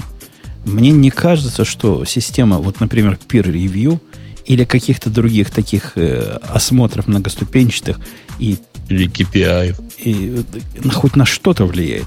Мне кажется, это просто можно убрать из системы. Просто убрать и все. И не делать этого. Не поменяется вообще ничего. Нет, конечно, поменяется. Э, значит, э, когда ты начинаешь размножать, условно говоря, всю эту систему, то есть, ну, когда у тебя в компании перестает работает не только пять человек, которых ты всегда знаешь и с которыми ты каждый день общаешься, когда возникает хотя бы второй, а то и третий уровень э, людей, которых ты уже не видишь каждый день, у тебя возникает вопрос, во-первых, что они делают. А, А и почему у тебя такое... Не, не, не, подожди, а почему у тебя такое... А. Если у тебя четырехступенчатая, пятиступенчатая система управления, то какой тебе разница, чего люди на четвертой ступени этой отброшенной ракеты делают вообще? Есть люди, делают продукт, мы процветаем более-менее. Вот, что еще надо? Э, ну, потому что процветаем более-менее, это вот вообще сильно абстрактно. Получается примерно так. Люди примерно делают, э, чего-то кто-то делает, э, но при этом, что именно они делают, во-первых, ты не знаешь. А во-вторых, э, делает ли вообще конкретный человек что-либо, ты тоже не знаешь, потому что ты видишь какой-то большой укрупненный вариант. А каждому конкретному человеку тоже как-то не очень понятно, а что ему, собственно, делать, потому что а, когда ты ему не разложил это, ну, что, собственно, такое KPI? Это у тебя произв... какие-то промежуточные показатели, которые ты, на которые ты разделил задачу человеку. Потому что иначе а если ты не сказал человеку, что там в этом квартале ты должен подняться на 10 ступенек, а в следующем еще на 20, ну вот, задача выглядит так. За год ты должен запрыгнуть на 55 ступенек. И он будет добросовестно прыгать, только же он не запрыгнет, понятное дело. Ты Довольно меня... немного людей умеют э, разделить эту задачу. Ты меня запутал, ну, неважно. Ты считаешь, что это, что это важно? Ради бога. Не-не-не, а там смотри, дальше... Э, ну, слушай, ребят, вы же юнит-тесты пишете, да? Так вот, примерно половина подобных вот ревью и показателей это такие вот юнит-тесты. Нет, это, это, анти, это какие-то антипаттерны юнит-тестов. Если это переводить на язык технический, то это худшие юнит-тесты, которые могут быть. Это примерно юнит-тесты вот такого уровня. Мы слышали, что в Netflix подают на вход случайные данные и смотрят, что будет. А давайте мы тоже так сделаем. Это вот такой же примерно карго-культ, который без всякого понимания, как эта вся система работает и на что она влияет, что-то подать на вход, что-то получить на выходе и отчитаться за результат. Не можешь ни на что влиять, если ты этого не измерил. А чтобы ты этого изме... изме... а чтобы ты это что-то, нечто измерил, ну, например, что именно делает сотрудник, тебе нужны какие-то производные показатели, и в чем-то как-то измерить его деятельность. Я согласен, что а. как-то идея как-то мерить сотрудника не самая плохая идея. Однако да. практически сотрудников меряют абсолютно странными способами. Смотри мой предыдущий спич про Netflix.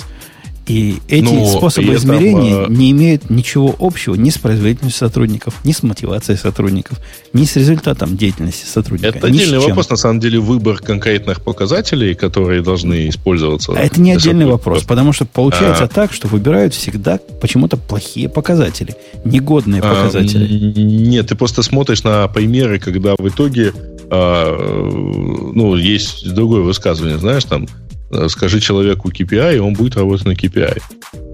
Ну, условно говоря, если э, значит, эффективность разработчика или какой, какая-то часть его квартального бонуса будет зависеть от количества э, просроченных открытых тикетов э, в бактрекере, то ты увидишь э, замечательную историю. Там пару раз такая волна проходила по Яндексу, когда э, люди просто скрипты писали, закрывая тикеты, не знаю, пятилетней давности с резолюцией OneFix. Ну, тоже дело. Тут хотя бы понятно есть э, корреляция входа-выхода. То есть понятно, что ты сделал для того, чтобы увеличить свой а, Правильно. странный вот показатель. Прилетает мне, например, в 2013 году э, резолюция на баг, который я зафайлил в 2008 сообщением, что не, мы это чинить не будем. Да, не, ва- не важно. Технически это разумный способ, так сказать, даже не борьбы системы, а удовлетворения системы. Однако предложи мне разумный способ э, в системе ревью, когда тебя ревьюют незнакомцы. Это популярная вообще в корпорациях идея. То есть какие-то люди mm-hmm. из каких-то других подразделений. Ну, просто они не знают, сколько раз ты моешься и как ты пахнешь в промежутках. Вот поэтому это так, как, как бы это уменьшает. Какое влияние? Не понял, какое влияние, но тем не менее, это показатель, это просто эмуляция деятельности. Это эмуляция юнит-тестов если про юнит-тест. Это даже не эмуляция юнит, это эмуляция каких-то интеграционных тестов.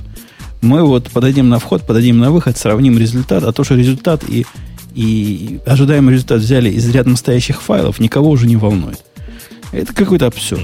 Ладно, пошли на следующую тему. Ну, Мы тут никогда сейчас, не договоримся. Э, нет, на самом деле, последнее, что хочу добавить, э, здесь э, важно, кстати, здесь важно понимать, что абсолютная оценка, условно говоря, первого измерения не имеет никакого значения смотреть надо на динамику. на, на второй квартал, на если, третий. Если смотреть на производные безумных цифр, то они будут настолько же безумны, как и, и базовые цифры. Не-не-не, а дельта этих изменений, она все уже что-то может, по идее, сказать. Только в том случае, если базовый параметр имеет хоть какой-то смысл. Э, даже... Нет, подожди. Посмотреть Значит, на то... Разумеется, смотри, нужно смотри, измерять Я про да. критический случай тебе говорю. Когда тебя осматривают, а, оценивают незнакомцы, и ты получаешь производную, например, скорость возрастания, степень удовлетворения э, тобой этих самых незнакомцев. Была безумная оценка незнакомцев в первом поколении. Во втором поколении, когда ты смотришь на тенденцию, она какая-то математически интересная, но при этом остается настолько же безумная и бессмысленная. Нет, ну, в, как я уже сказал, не, нет никакой разницы. Ну, то есть есть отдельный большой вопрос. Какие показатели следует выбирать? Так, чтобы в дальнейшем а, как раз динамика изменения этих KPI а, ну, то есть, если она положительная, то она бы соответствовала твоему общему положительному ощущению. Ну, чтобы это не было, так сказать, э, там, вежливость человека, качество кода и так далее. Окей, а, пошли на следующую тему. Если у нас есть еще давайте тема. уже да, нет там никаких следующих тем. Давайте Нет уже особых тем. То есть Тут ты, уже в нули ты, пошли ты дальше. дискриминируешь PHP просто умышленно, да, Вовок? То есть PHP Конечно. 8 вышел, это большая Конечно, новость он в мире вышел PHP. еще, кстати. Подожди, никуда Но он, и не вышел. Но он мог бы выйти. Готовится к релизу. Он бы мог бы выйти к этому выпуску. Но хорошо, хоро- не будем про PHP. Заметьте, это не я предложил. Я бы с Ну, удовольствием чё про мы будем? PHP Мы же- мы же знаю, плохо учитывая то, разбираемся что в народ, сортах. народ еще не везде на 7.2 перешел. Как-то рассказывать про PHP 8. э, А в Alpine какой знаю. завезли PHP? Тоже ж не восьмой, да? Мы видели. 7.2 завезли PHP. Это хороший? Подожди, так он там и был 7.2 вроде, нет? Не, в 3.8 завезли не, ну, 7.2. 7.2 это довольно стабильный уже. Ну, Но- 7.2 это а, по- последний стабильный релиз, если я правильно Ну, помню. видимо, в да. 3.7 был какой-то другой. 7.1, могу предположить. Или 6.8. Я думаю, что там туда завезли какой-нибудь 7.2.5, а был 7.2.1. Вот что-нибудь такое. Ну, неважно. Не- Нет, скорее всего, там было 7. Но на самом деле там, понятно, не сильно что-то поменялось. А, ну, не забывайте, что впереди еще 7.3 и, может быть, даже 7.4. Да, в смысле, это не связанные, не связанные друг с другом процессы. Э, нет, у PHP как раз вот, вот такого вот развития в ветках, как у Python. Да, конечно, есть. Да, конечно, есть. Что ты? Пятерку об- обновляли в, в те- в- в- еще в те времена, когда семерка уже вовсю была. Наверное, четверка жила еще до сих пор. Нет, потому что она жила... то- Ну. Пожалуйста, у меня тоже на одном сервере 5.6 стоит. Э, На одном даже Нет. 5.5 стоит еще до сих пор. Слушайте, ну, э, я про это и говорю, что семерка будет выходить еще очень долго. Пятерка до сих пор еще выходит. Вот в чем фишка. Последний Ну, там, апдейт в подожди, пятерке там в, в этом году был. security фиксы, не? Ну, это не security. Ну, что, что такое security фиксы? Конечно, это фиксы, в смысле баги, э, фикс разных багов, не обязательно security. Ну, у них LTS, значит, крутой какой, если они до сих пор пятерку чинят. Да нет, там просто хоть много чинить было. Столько чинить, что LTS не LTS, а чинить надо. Да, конечно. Э, окей, на этой оптимистической ноте мы показали свои знания и свое при- прикосновение к миру PHP. Вы видите, мы в PHP просто рубим. Вообще, не подходи к нам с PHP. Конечно. Все знаем. Конечно. А Digital Ocean все знает про, про свои дела. Сейчас скажет последнее слово. Мы с вами до следующей недели прощаемся. Это был условно гиковский выпуск. Ну, можно назвать его частично гиковским. Полугиковский. Полу... И Да. следующий тоже будет полугиковский. Хорошо. Для компенсации. Пока. Все, Да. пока. Всем пока. Это шоу создано при поддержке Digital Ocean. Digital Ocean – провайдер доступного облачного хостинга. Всего за 55 секунд и 5 долларов в месяц вы можете создать свой облачный сервер в одном из дата-центров, расположенных в Нью-Йорке, Сан-Франциско, Амстердаме и Сингапуре, и управлять им с помощью простой, интуитивно понятной панели управления или воспользоваться мощным API. Начните прямо сейчас. Введите промокод RadioDefist при регистрации и получите 10 долларов бонуса на аккаунт.